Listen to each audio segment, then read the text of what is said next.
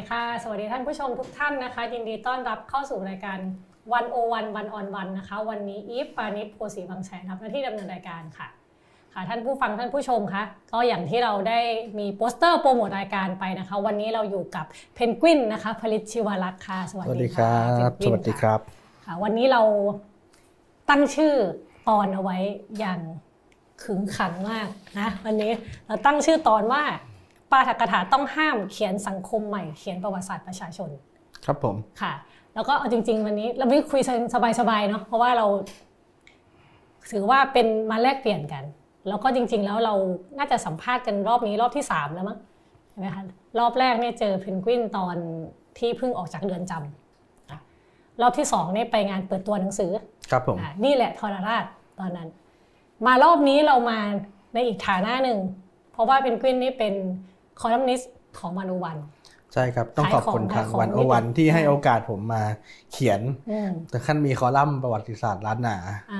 ในทางเว็บเลยนะฮะชื่อของบ่เล่ารู้ลืมอ่าของบ่เล่ารู้ ของบ่เล่าฮู้ลืม ของบ่เล่าฮู้ลืมในออกเสียงแบบล้านนาคือมันเป็นมันเป็นคำสุภาษิตที่เรียกว่าคำพยาอ่าคำพยา ของล้านนาที่เขาว่าของบ่กินหู้เน่าของบ่เล่าหู้ลืมอ่า ก็คือของของที่มันไม่กินอาหารน่ะ ถ้าเราทำไว้แล้วเราไม่กินแล้วนานไปมันก็เน่า ของที่เรารู้มา แล้วเราไม่เล่านานไปมันก็ลืม ดังนั้นเรามีความรู้หรือว่ามีตำนานหรือว่ามีทราบเรื่องอะไรมา สิ่งที่เราควรจะทำคือสอนคนอื่น หรือเอาไปบอกเล่าต่อ มันจะได้มีผู้สืบทอด อันนี้คือความหมายของอ่าสุภาษิตนี้ ผมก็เลยเอามาตั้งชื่อเป็นคอลัมน์นะฮะเพราะว่าเป็นเรื่องประวัติศาสตร์ล้านนาค่ะ ซึ่งวันเนี้ย เราไม่ได้จะมาคุยแค่เรื่องคอลัมน์ของเพนกวินเนาะเพราะว่าถ้าอย่างที่ใครพอได้ตามข่าวคราวกันบ้าง ก็จะมีก็จะรู้ว่ามันมีเหตุการณ์ ในช่วงสัปดาห์ที่ผ่านมาก็คือมีการยกเลิกการประชุมวิชาการทางประวัติศาสตร์ที่มอนาเดสวนที่เพนกวินถูกเชิญตอนแรกถูกเชิญไปกล่าวปาฐกถาแต่ว่าตอนนี้งานก็ถูกยกเลิกไปแล้ว ครับผมเป็นเรื่องน่าเสียดายค่ะแต่ว่าทีนี้มัน วันนี้วันโอวันก็เลยรู้สึกว่า ถ้ามันมีสิ่งที่เพนกวินที่อยากจะกล่าวปาฐกถา แล้วก็พื้นที่ทางประวัติศาสตร์เนี่ยอาจจะต้องมีการขยายพื้นที่ทางประวัติศาสตร์ ที่อาจจะไม่ได้อยู่แค่ในมหาวิทยาลัย หรือขณะเดียวกันมหาวิทยาลัยเองก็อาจจะโดน มีการก้าวเข้าไป ยุ่งเกี่ยวกับพื้นที่อิสระทางวิชาการ เสรีภาพทางวิชาการนะคะวันนี้เนี่ยเราก็เลยถือโอกาส ก่อนที่เราจะคุยกันเรื่องประวัติศาสตร์กับเพนกวิน หลังจากนี้เนี่ยเราจะถือโอกาสให้เพนกวินได้มากล่าวปาฐกถาที่รายการวันโอวันวันออนวันนะคะเป็นที่แรกและที่เดียว ต้องขอขอบคุณทางรายการนะฮะค่ะ ก็ท่านผู้ชมคะเดี๋ยวถัดจากนี้นะคะ ก่อนที่เราจะเข้าสู่บทสนทนานะคะ เราจะให้เพนกวินผลิตชิวรักษ์เนี่ยกล่าวคำปาฐกถานะคะ เรื่อง เขียนสังคมใหม่ เขียนประวัติศาสตร์ประชาชน หรือเขียนประวัติศาสตร์ชาติด้วยประวัติศาสตร์ประชาชนนะคะถัดจากนี้เชิญเพนกวินกล่าวพารกถาค่ะ สวัสดีเพื่อนพี่น้องผู้รักประวัติศาสตร์ทุกท่าน เป็นเรื่องน่าเสียดายยิ่งที่ผมไม่ได้มีโอกาส ได้กล่าวคำปาฐกถานี้กับท่านโดยตรง เนื่องจากงานประชุมทางวิชาการที่เราจะได้พบกันนั้นได้ถูกยกเลิกไป ต้องขอขอบคุณทางทีมงานวันโอวันที่ให้โอกาสผมได้กล่าวปาฐกถานี้ในช่องทางของรายการ เดิมผมตั้งใจจะหยิบยกเนื้อหาหลายเรื่องมาพูดคุยกับทุกท่าน เพื่อให้เหมาะสมกับเวลาที่ทางผู้จัดงานเดิมได้ให้ไว้ถึง 2 ชั่วโมง แต่เพื่อให้เหมาะสมกับเวลาของรายการ จะขอใช้เวลาไม่เกินครึ่งชั่วโมง ในการกล่าวสาระสำคัญของคำปาฐกถาที่ได้เตรียมไว้ โดยผมต้องขอออกตัวอย่างนอบน้อมเสียก่อน ว่าผมไม่ได้เป็นนักประวัติศาสตร์อาชีพ ในสถาบันอุดมศึกษาแห่งใด อีกทั้งไม่ได้จบการศึกษาวิชาประวัติศาสตร์มาโดยตรง ผมเป็นนักเรียนรัฐศาสตร์ หากแต่เป็นผู้สนใจศึกษาประวัติศาสตร์ เช่นเดียวกับทุกท่าน ดังนั้นผมไม่ได้มุ่งหมายที่จะมากล่าวถึงเนื้อหาประวัติศาสตร์ให้มันสูงส่งซับซ้อน เกินไปมากนะเพราะมันจะเป็นการสอนหนังสือสังฆราช สอนนักสอนประวัติศาสตร์ให้นักประวัติศาสตร์ เพียงแต่ว่าจะแบ่งปันแลกเปลี่ยนประสบการณ์ และมุมมองต่อการศึกษาประวัติศาสตร์ ในบางประเด็นเพียงเท่านั้น ผมเชื่อว่าทุกท่านที่ฟังอยู่ในที่นี้ เป็นผู้หลงรักวิชาประวัติศาสตร์ แต่ละท่านคงจะมีเหตุผลที่ได้มาตกหลุมรักวิชานี้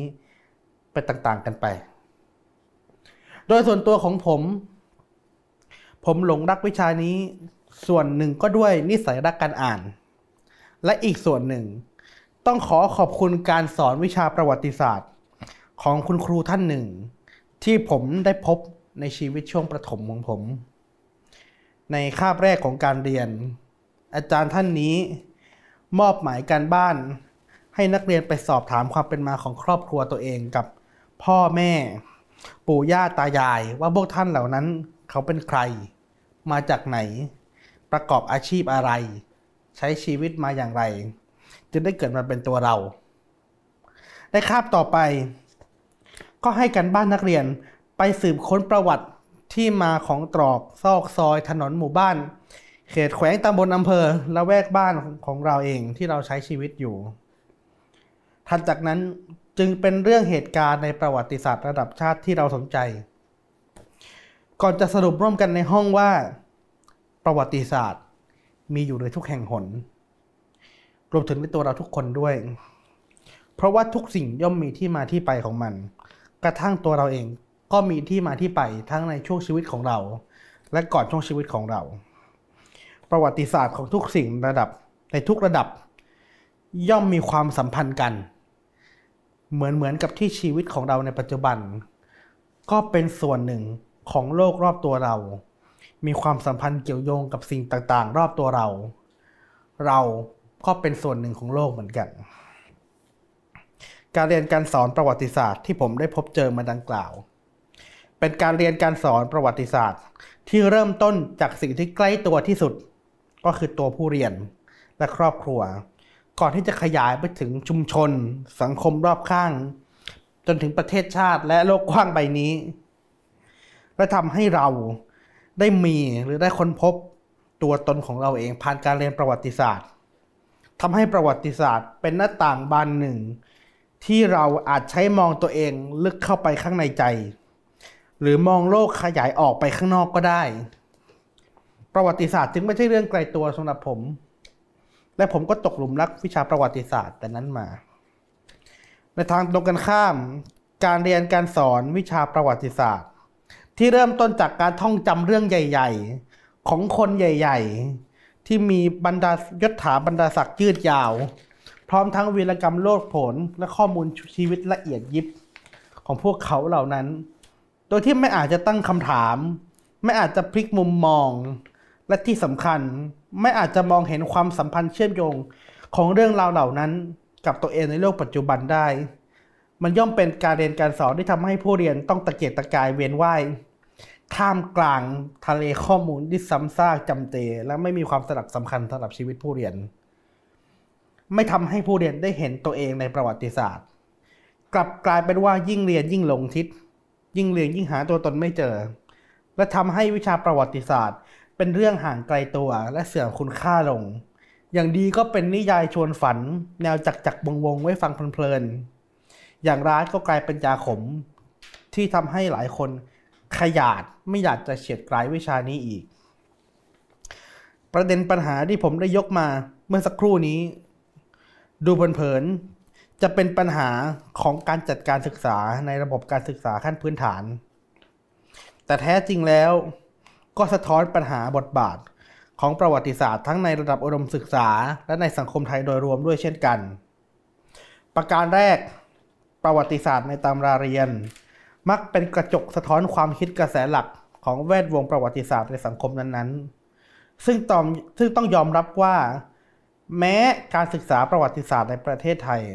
จะเจริญก้าวหน้าเฟื่องฟู จนเกิดขึ้นเป็นสกุลความคิดต่างๆ มากมาย ที่ได้ก้าวข้ามประวัติศาสตร์ฉบับกระทรวงศึกษาธิการไปไกลแล้ว แต่ผู้ศึกษาประวัติศาสตร์ในประเทศนี้จำนวนไม่น้อย ก็ยังคงมีความคิดในทำนองเดียวกับที่ปรากฏในตำราเรียนวิชาประวัติศาสตร์ ประการที่สองการเลือกประวัติศาสตร์ ฉบับใดฉบับหนึ่ง ขึ้นมาเป็นเนื้อหาประกอบการเรียนการสอน โดยเฉพาะอย่างยิ่งในประเทศที่อำนาจกำหนดหลักสูตรประวัติศาสตร์ ถูกผูกขาดไว้กับศูนย์กลางรัฐ อย่างยิ่งยวดเช่นประเทศไทยนั้น ย่อมเป็นการประทับรับรองความเป็นทางการ ให้กับประวัติศาสตร์ชุดนั้นๆ โดยอำนาจของรัฐ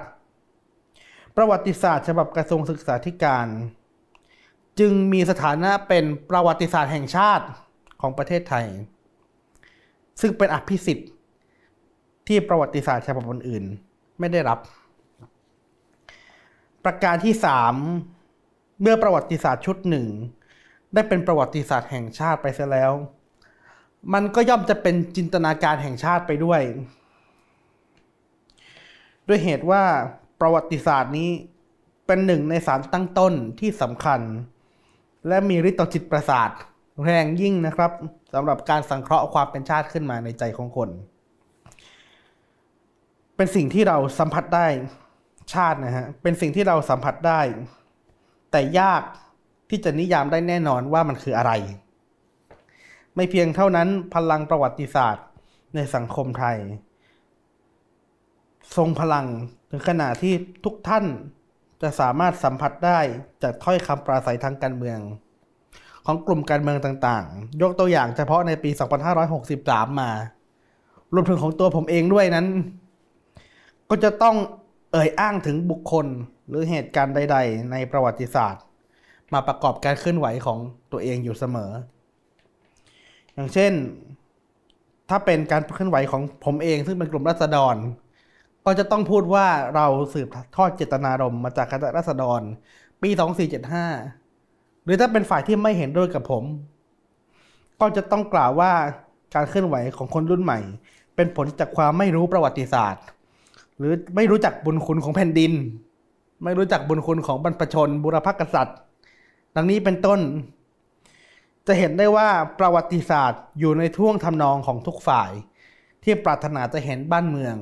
ดำเนินไปในทางใดทางหนึ่ง ตามด้วยตนเห็นสมเสมอ ที่ผมกล่าวว่าประวัติศาสตร์แห่งชาติ คือจินตนาการแห่งชาตินั้น จะต้องขยายความเพิ่มเติมในสองส่วน ส่วนหนึ่งคือส่วนที่ว่าประวัติศาสตร์ คือจินตนาการ อีกส่วนหนึ่งคือส่วนที่ว่าประวัติศาสตร์เป็นจินตนาการแห่งชาติ ในส่วนที่ว่าประวัติศาสตร์คือจินตนาการนั้น ต้องเรียนต่อทุกท่านว่าตามในที่ครูบาประวัติครูบาอาจารย์วิชาประวัติศาสตร์หลายท่านในโลกได้เสนอทัศนะไว้แล้ว ประวัติศาสตร์ไม่ใช่ตัวอดีตโดยแท้นะครับ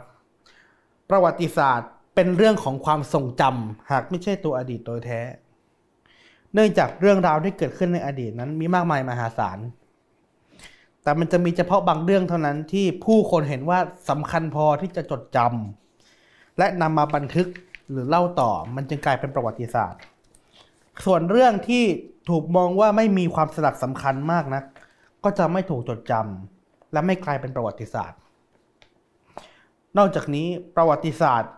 ยังเป็นเรื่องของความเข้าใจที่คนในปัจจุบันมีต่ออดีต ซึ่งอาจจะตรงหรือไม่ตรงกับข้อเท็จจริง ของเหตุการณ์ที่เกิดขึ้นในอดีตก็ได้ เช่นเดียวกับที่ความเข้าใจของผู้คนในปัจจุบันต่อเหตุการณ์ในปัจจุบันเอง ก็อาจจะตรงหรือไม่ตรงกับข้อเท็จจริงของเหตุการณ์นั้นด้วยเช่นกัน การเลือกที่จะจำหรือไม่จำอะไร เล่าหรือไม่เล่าอะไร บันทึกหรือไม่บันทึกอะไร รวมถึงจะเข้าใจต่อสิ่งที่จำเล่าและบันทึกนั้นอย่างไร มันก็ย่อมเป็นอำนาจของผู้คน โดยเฉพาะนักประวัติศาสตร์ ที่จะบริหารความทรงจำร่วมของสังคม ไปในทางที่ตัวเองเห็นสม ดังนั้นเวลาเราอ่านประวัติศาสตร์ เราจึงอ่านปัจจุบันไปด้วย ประวัติศาสตร์จึงเป็นจินตนาการที่คนคนที่คนในยุคสมัยหนึ่งหนึ่ง จะมีต่อเรื่องในอดีตที่เกิดขึ้นก่อนหน้ายุคสมัยของตน ซึ่งแน่นอนว่าจินตนาการดังกล่าวนะฮะย่อมต้องแฝงวาระและมุมมองของยุคสมัย ของตัวผู้เขียนและผู้อ่าน ไม่มากก็น้อย เพียงแต่ด้วยจริยธรรมทางวิชาการของโลกสมัยใหม่ ก็จะเป็นจินตนาการที่คนเขียนมีหน้าที่ ใช้จินตนาการได้เท่าที่มีหลักฐานมาสนับสนุนรองรับ และคนอ่านก็มีจินตนาการได้ เท่าที่วิจารณญาณของตนจะกำกับไว้เท่านั้นเอง และแน่นอนว่ามันเป็นเรื่องธรรมดา ที่เมื่อยุคสมัยแปรเปลี่ยน กระแสความคิดแปรเปลี่ยน จินตนาการต่อประวัติศาสตร์ จินตนาการต่ออดีตนั้นก็แปรเปลี่ยนไปด้วย จินตนาการของยุคใหม่ ก็จะย่อมหักล้างจินตนาการของยุคเก่าอยู่เสมอ ประวัติศาสตร์จึงมีหลายฉบับนะครับ ในอีกส่วนหนึ่งที่บอกว่าประวัติศาสตร์คือจินตนาการแห่งชาติ คือคำว่าจินตนาการแห่งชาติเนี่ย ผมจะต้องขอยกความคิดของครูบาอาจารย์ทางประวัติศาสตร์ท่านหนึ่งนะฮะมากล่าวไว้ด้วยเช่นกันว่า สิ่งที่เราเรียกว่าชาติเนี่ยฮะหรือเนชั่นไม่ได้มีอยู่ในโลกธรรมชาติที่ปราศจากมนุษย์ ถ้าไม่มีมนุษย์มันจะไม่มีชาติ หากว่ามันเป็นจินตนาการที่มนุษย์คิดขึ้น เพื่อจะเพื่อให้สามารถมองเห็นและใช้ชีวิตอยู่ในสังคมที่กว้างขวางเกินกว่าที่ระยะสายตาของตัวเองในชีวิตประจำวันจะมองได้ ตามที่อาจารย์เบเนดิกต์ แอนเดอร์สัน ได้เคยเสนอไว้แล้วว่า ชาติคือชุมชนจินตกรรมประเภทหนึ่ง ที่กล่าวมานี้หมายถึงว่า ชุมชนโดยแท้หรือ true community เช่น ครอบครัว เครือญาติหรือหมู่บ้านนั้น เป็นชุมชนที่ทุกคนมีโอกาสได้พบหน้าค่าตาและรู้จักกันเป็นการส่วนตัวอยู่แล้ว ความรู้สึกร่วมหรือความเป็นพรรคพวกเดียวกันในชุมชนนั้นๆ มันจึงเกิดจากสายสัมพันธ์ระหว่างบุคคลของสมาชิกในชุมชน แต่สำหรับชาติ ซึ่งเป็นชุมชนที่กว้างขวางเกินกว่าที่ทุกคนในชุมชน ทุกคนในชาติ จะรู้จักหน้าค่าตากันได้ครบทุกคนนั้น ความรู้สึกร่วมของคนในชาติมิได้เกิดจากสายสัมพันธ์ระหว่างบุคคล หากแต่เกิดจากลักษณะบางอย่างที่ถูกคิดขึ้นหรือสมมติขึ้นว่าเป็นอัตลักษณ์ร่วมกันของผู้คนในชาติ ชาติจึงเป็นชุมชนที่มันเกิดจากการคิดการสมมติ หรือที่เรียกกันว่าเป็นชุมชนจินตกรรม Imagine Community นี่เอง เป็นชุมชนที่สมมุติขึ้นมาว่าคนในชุมชนนั้นเป็นพวกเดียวกัน แน่นอนนะว่าชุมชนจินตกรรมประเภทนี้เนี่ยมันมีอยู่หลายประเภท ไม่ได้มีแค่ชาติอย่างเดียวนะครับ ก็มีเช่น ชุมชนศาสนา ชุมชนอัตลักษณ์ทางเพศ ชุมชนแฟนเพลง หรือแม้กระทั่งชุมชนศิษย์เก่ามหาวิทยาลัย ทั้งหมดนี้เป็นชุมชนจินตกรรมทั้งสิ้นนะเพราะเราไม่ได้รู้จักกันทุกคน แต่จะมีบางสิ่งที่ถูกสมมุติขึ้นมาว่า นี่คืออัตลักษณ์ร่วมของเรา อย่างไรก็ตามในกรณีของชุมชนจินตกรรมที่เรียกว่าชาติ ได้อ้างถึงสายสัมพันธ์ประหนึ่งเครือญาติ ระหว่างคนในชาติที่สืบทอดกันมายาวนาน ในแง่นี้ประวัติศาสตร์เป็นวัตถุดิบมันขาดไม่ได้นะครับสำหรับการจินตนาการความเป็นชาติขึ้นมาในใจคน เพราะว่าคำว่าประหนึ่งเครือญาติ นั้นไม่ได้หมายความว่าจะต้องเป็นเครือญาติจริง ๆ เพียงแต่จะ ต้องทำให้รู้สึกว่ามีพื้นเพ มีความเป็นมาร่วมกันเป็นเวลายาวนานนะครับผม ในแง่นี้ระยะเวลาอันยาวนานของประวัติศาสตร์ ช่วยสร้างความเข้มขลังให้กับคำว่าชาติ เรื่องราวและตำนานในประวัติศาสตร์ กลายเป็นเนื้อหาและสีสันของคำว่าชาติ และบุคคลในประวัติศาสตร์ ก็ถูกสมมุติสถาปนาขึ้นมา ให้เป็นบรรพบุรุษร่วมของเครือญาติขนาดใหญ่ที่เรียกว่าชาติ แม้ว่าในแท้จริงแล้วบุคคลเหล่านั้นอาจจะไม่ได้มีความเกี่ยวพันทางสายเลือด แม้สักนิดกับคนที่อยู่ในชาติปัจจุบัน คนคนหนึ่งที่มีพื้นเพมาจากสัวเถานะฮะก็อาจจะกำลังเคลิบเคลิ้มลงไหลกับบนตาของความเป็นชาติไทยที่ซาบซ่านอยู่ในหัวใจของคนคนนั้น และสำคัญว่าบุคคลต่างๆ ในประวัติศาสตร์นั้นเป็นบรรพบุรุษของตน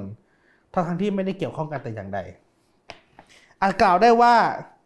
หากไม่มีประวัติศาสตร์แห่งชาติ มนุษย์ก็อาจจะไม่สามารถจินตนาการถึงความเป็นชาติได้โดยสิ้นเชิง ประวัติศาสตร์เป็นต้นกำเนิดของจินตนาการที่เรียกว่าชาติ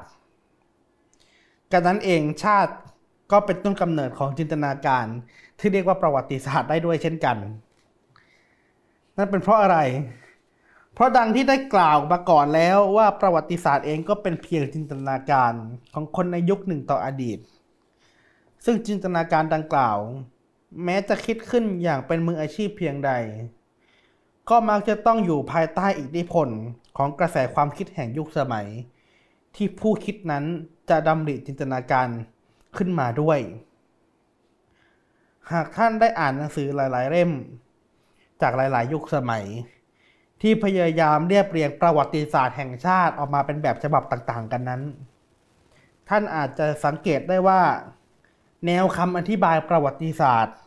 รวมทั้งเหตุการณ์และบุคคลที่ถูกหยิบยกขึ้นมาเพื่อประกอบเนื้อหาของหนังสือประวัติศาสตร์เหล่านี้ว่าประวัติศาสตร์แห่งชาติดำเนินมาเป็นอย่างไรนั้นล้วนแล้วสัมพันธ์กับแนวคิดของผู้เขียนคนนั้นนั่นแหละ ที่จะเห็นว่าชาติตามทัศนะของท่านเหล่านั้น มีรูปลักษณ์เป็นอย่างไรดำรงอยู่เพื่ออะไร ด้วยบทบาทของคนกลุ่มใดเป็นหลัก เช่น ประวัติศาสตร์ของกรมพระยาดำรงราชานุภาพ ซึ่งมีแนวคิดดำริที่จะสร้างชาติ โดยยึดสถาบันกษัตริย์เป็นแกนกลาง ก็ต้องกล่าวถึงเรื่องราวของพระมหากษัตริย์ เชื้อพระวงศ์เจ้าขุนบุญนายต่างๆ ที่ปรากฏในประวัติศาสตร์ เพื่อขับเน้นบุญญาบารมี ของสถาบันและชนชั้นดังกล่าว ให้ปรากฏอยู่ในความเป็นชาติในยุคสมัยของท่านที่ท่านมีชีวิตอยู่ หรือประวัติศาสตร์ของโดยวิจิตวัฒการ ซึ่งเห็นว่าชาติเนี่ยดำรงอยู่ด้วยสามัญชนที่ที่มีความเป็นผู้นำสูง คนที่เป็นสามัญชนก็อาจจะสามารถขึ้นมาเป็นผู้นำชาติได้เหมือนกันท่านก็ต้องเขียนประวัติศาสตร์ ที่กล่าวถึงบทบาทของวีรบุรุษวีรสตรี ที่มีพื้นเพเป็นสามัญชน อาจจะมีความกล้าหาญมีกฤษดาพินิหารอะไรก็แล้วแต่ เพื่อจะแสดงให้เห็นว่าสามัญชนก็มีบทบาทในการสร้างชาติ และมีความเป็นไปได้เช่นกันที่สามัญชน ซึ่งมีจิตใจเด็ดเดี่ยวเนี่ยจะลุกขึ้นมาปกป้องและเป็นผู้นำชาติได้ หรือว่าประวัติศาสตร์ฉบับของจิตภูมิศักดิ์ซึ่งเป็นนักสังคมนิยม และเขาเห็นว่าชาติเป็นของประชาชนทั่วไป ที่ใช้ชีวิตในแต่ละวันทำงานในแต่ละวัน และผลผลิตจากการทำงานนี้หล่อเลี้ยงสังคม โดยที่ไม่จำเป็นต้องเป็นบุคคล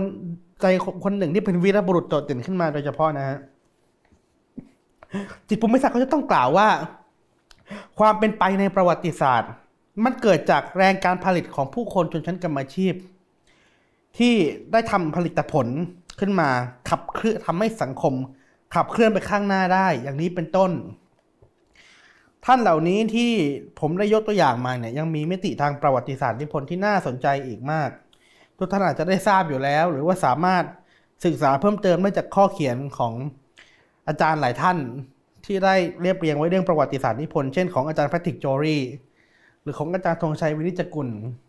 อย่างนั้นก็ตามผมยกตัวอย่างทั้งสามท่านมานี้ เพื่อจะเห็นว่า ประวัติศาสตร์ที่ทั้งสามท่าน ได้เขียนมาให้เราอ่าน มันก็สะท้อนปัจจุบันที่ทั้งสามท่านได้ใช้ชีวิตในขณะนั้นๆด้วย อาจจะกล่าวคนต่อไปได้อีกว่าประวัติศาสตร์หลากหลายฉบับ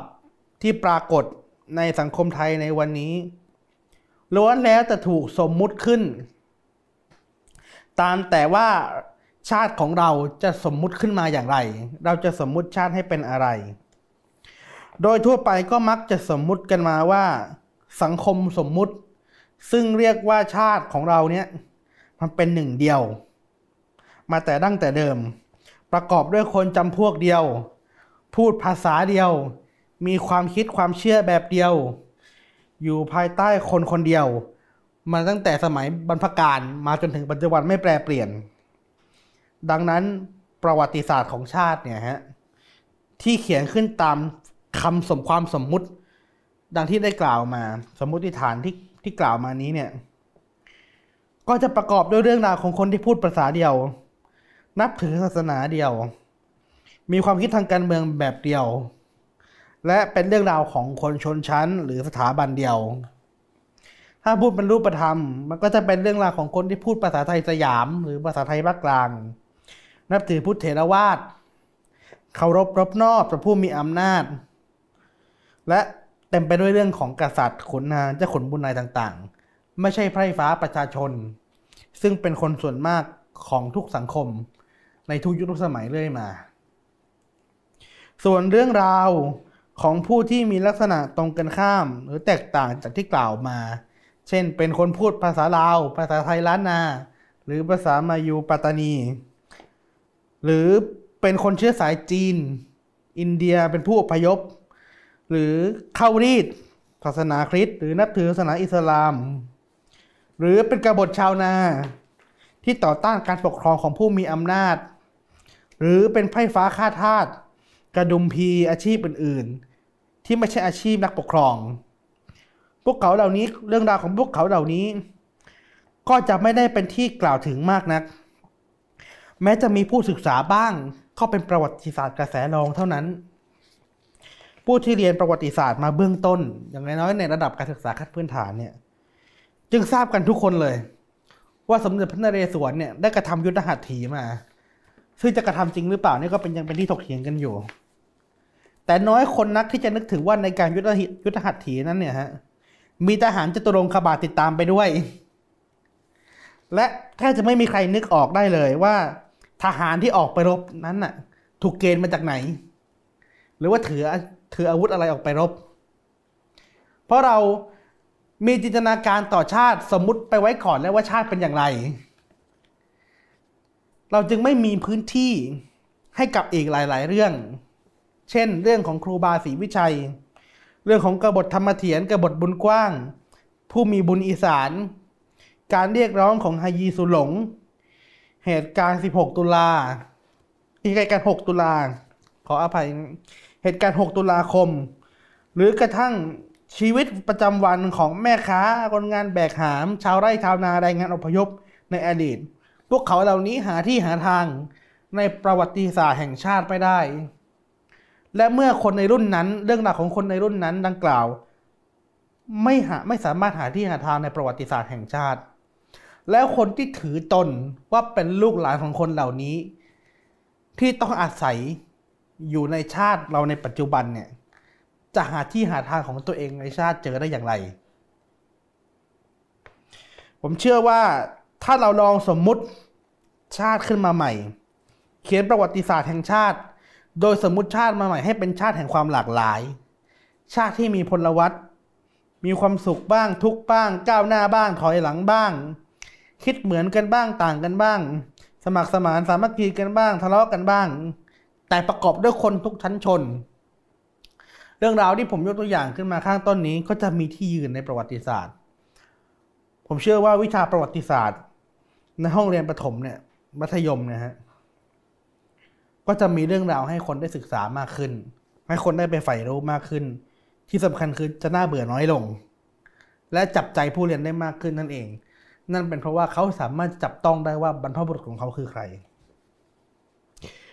ประวัติศาสตร์ไม่เพียงแต่จะก่อรูปความเป็นชาติขึ้นมาในสังคม แต่ยังหล่อล้อมตัวตนจนถึงบุคลิกลักษณะของผู้คนในชาติขึ้นมาด้วย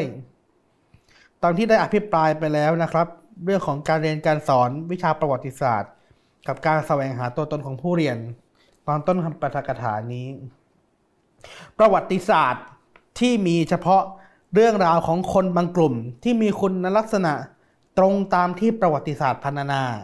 และลบเรื่องราวของคนอีกกลุ่ม ที่ไม่ได้มีคุณลักษณะเช่นนั้น มันย่อมทำให้ตัวตนของคนกลุ่มที่คนที่ประวัติศาสตร์โอบรับไว้ ใหญ่โตเกินกว่าที่จะควรจะเป็น ในขณะเดียวกัน ก็ทำให้ตัวตนของคนของกลุ่มคนที่ถูกประวัติศาสตร์กีดกันออกไปนั้น หดรีบจนสูญเสียตัวตน สูญเสียความเชื่อมั่น ไม่อาจจะยืนหยัดอยู่ด้วยอัตลักษณ์ความเป็นพลเมือง จนทำให้คนบางกลุ่มต้องไปอ้างอิงเอาอัตลักษณ์ของชนชั้นสถาบันอื่น มาสวมเป็นของตัวเอง แน่นอนว่าสภาวะอึดอัดอันเกิดจากการไม่ได้เป็นตัวเองอย่างเท่าเทียมนี้ มันย่อมนำพาสังคมมาสู่วิกฤตอัตลักษณ์ และความขัดแย้งทางความคิดอย่างไม่จบไม่สิ้น หากเราจะลองสร้างประวัติศาสตร์แบบใหม่ ประวัติศาสตร์แห่งชาติฉบับใหม่ ที่โอบรับคนทุกกลุ่ม ทุกเพศทุกวัย ทุกชาติพันธุ์ภาษา ทุกศาสนา ทุกความเชื่อทางการเมือง ตลอดจนทุกชนชั้นวรรณะรวมถึงได้ยอมรับเรื่องราวแห่งความเปลี่ยนแปลงในทุกด้านทุกทิศทาง ที่ได้ดำเนินเรื่อยมาในประวัติศาสตร์ ผมก็เชื่อว่าประวัติศาสตร์เช่นนี้เนี่ยมันจะย่อมเสริมสร้างตัวตน ให้ผู้คนทั้งสังคมสามารถเป็นตัวของตัวเอง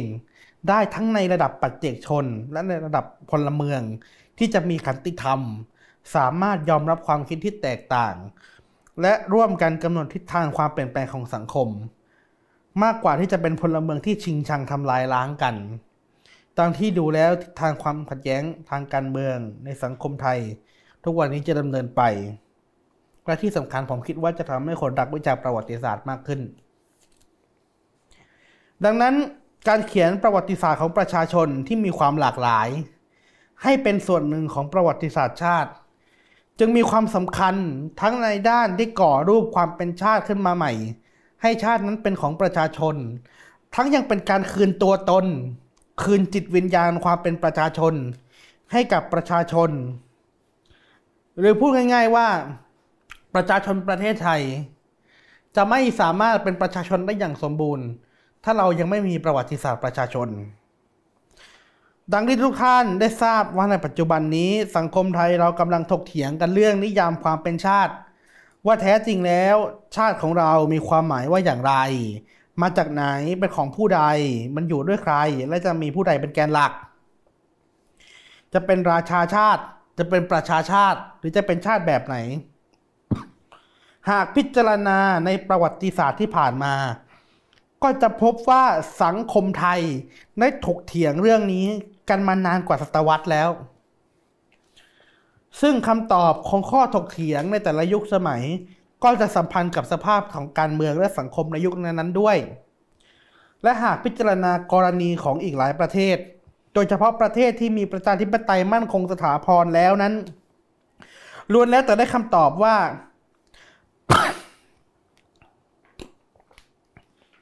ประเทศเหล่านั้นที่มีประชาธิปไตยมั่นคงสถาพรเขาล้วนตอบคำเขาล้วนได้คำตอบของข้อถกเถียงเรื่องชาติ นี้อย่างเสด็จน้ำแล้วว่าชาติเป็นของประชาชน สังคมไทยเราก็คงจะเร่งต้องเร่งสรุปคำตอบของข้อถกเถียงนี้ ให้เสด็จน้ำด้วยเหมือนกัน เราจึงจะมีประชาธิปไตยที่มั่นคงและสถาพรและประชาชนทุกคนจะได้มีศักดิ์ศรีความเป็นพลเมือง และศักดิ์ศรีความเป็นมนุษย์ในตัวเองได้อย่างเต็มภาคภูมิ แล้วก็จะเป็นเป็นบรรดาผู้ศึกษาประวัติศาสตร์ และเรียบเรียงประวัติศาสตร์เช่นเราท่านนี่แหละครับ ที่จะต้องร่วมหาคำตอบให้กับคำถามนี้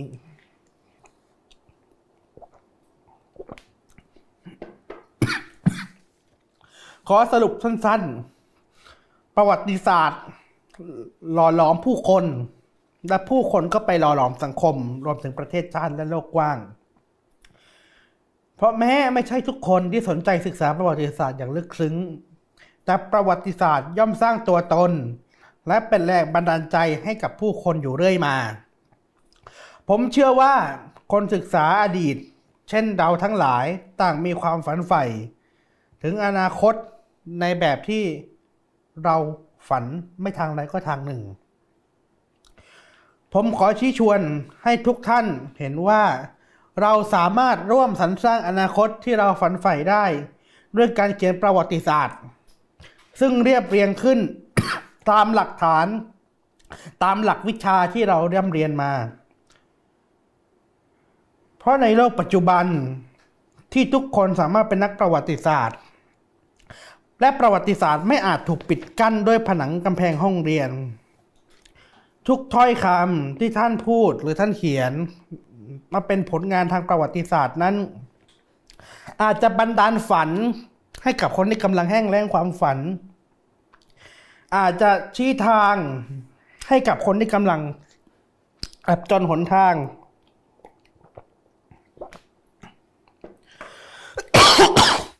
หรือสกิดใจของผู้คน ที่ยังไม่เข้าใจหรือมองไม่เห็นฝันของเรา โดยที่ตัวเราเองก็อาจไม่รู้ตัว ดังนั้นผมขอให้เรา ผู้ศึกษาประวัติศาสตร์ทุกท่านได้ตระหนักถึงภาระและพลัง ที่ตัวเรามีต่อสังคม ท่านปรารถนาจะเห็นสังคมแบบใด โปรดรื้อฟื้นและเรียบเรียงประวัติศาสตร์ในแบบนั้น หากท่านฝันเหมือนกับผม ที่ฝันถึงสังคมใหม่ อันมีประชาชนเป็นเจ้าของ โปรดเขียนประวัติศาสตร์ของประชาชนให้กับสังคม เพื่อปลุกผู้คนให้ลุกขึ้นมาสร้างส,างสังคมใหม่ สังคมเช่นนั้นให้เกิดขึ้นเป็นจริงต่อไป ผมขอขอบคุณทุกท่านที่ให้เกียรติ สละเวลามารับฟัง และหวังเป็นอย่างยิ่งว่าจะได้พบกันในโอกาสถัดไป ขอบคุณครับพี่ค่ะ ค่ะ ท่านผู้ชมท่านผู้ฟังคะและนี่คือคำปาฐกถาเรื่องเขียนสังคมใหม่ เขียนประวัติศาสตร์ประชาชน หรือเขียนประวัติศาสตร์ชาติด้วยประวัติศาสตร์ประชาชนนะคะ เราจะได้ยินหลายคำนะคะ ในบทความนี้ชาติคืออะไรประวัติศาสตร์ของใครเป็นแบบไหนนะคะ แล้ว จินตนาการของชาติร่วมกันนั้นมันมีได้กี่แบบนะคะและประวัติศาสตร์นั้นเกี่ยวข้องอย่างไรกับจินตนาการของชาตินะคะระหว่างนี้ให้เพนกวินกินน้ำกินน้ำก่อนเพราะว่าเราจะคุยกันอีกยาวเหมือนกันประมาณ 40ถึง50นาทีนะคะแล้วก็ถ้าเกิดว่าท่านผู้ชมเนาะมีคำถามหรืออะไรเตรียมไว้เนี่ยเดี๋ยวก็พิมพ์มาใต้คอมเมนต์ได้นะคะ ตอนนี้เรามีไลฟ์ทั้งทาง YouTube เขียนประวัติศาสตร์ประชาชนขออภัยนะมัน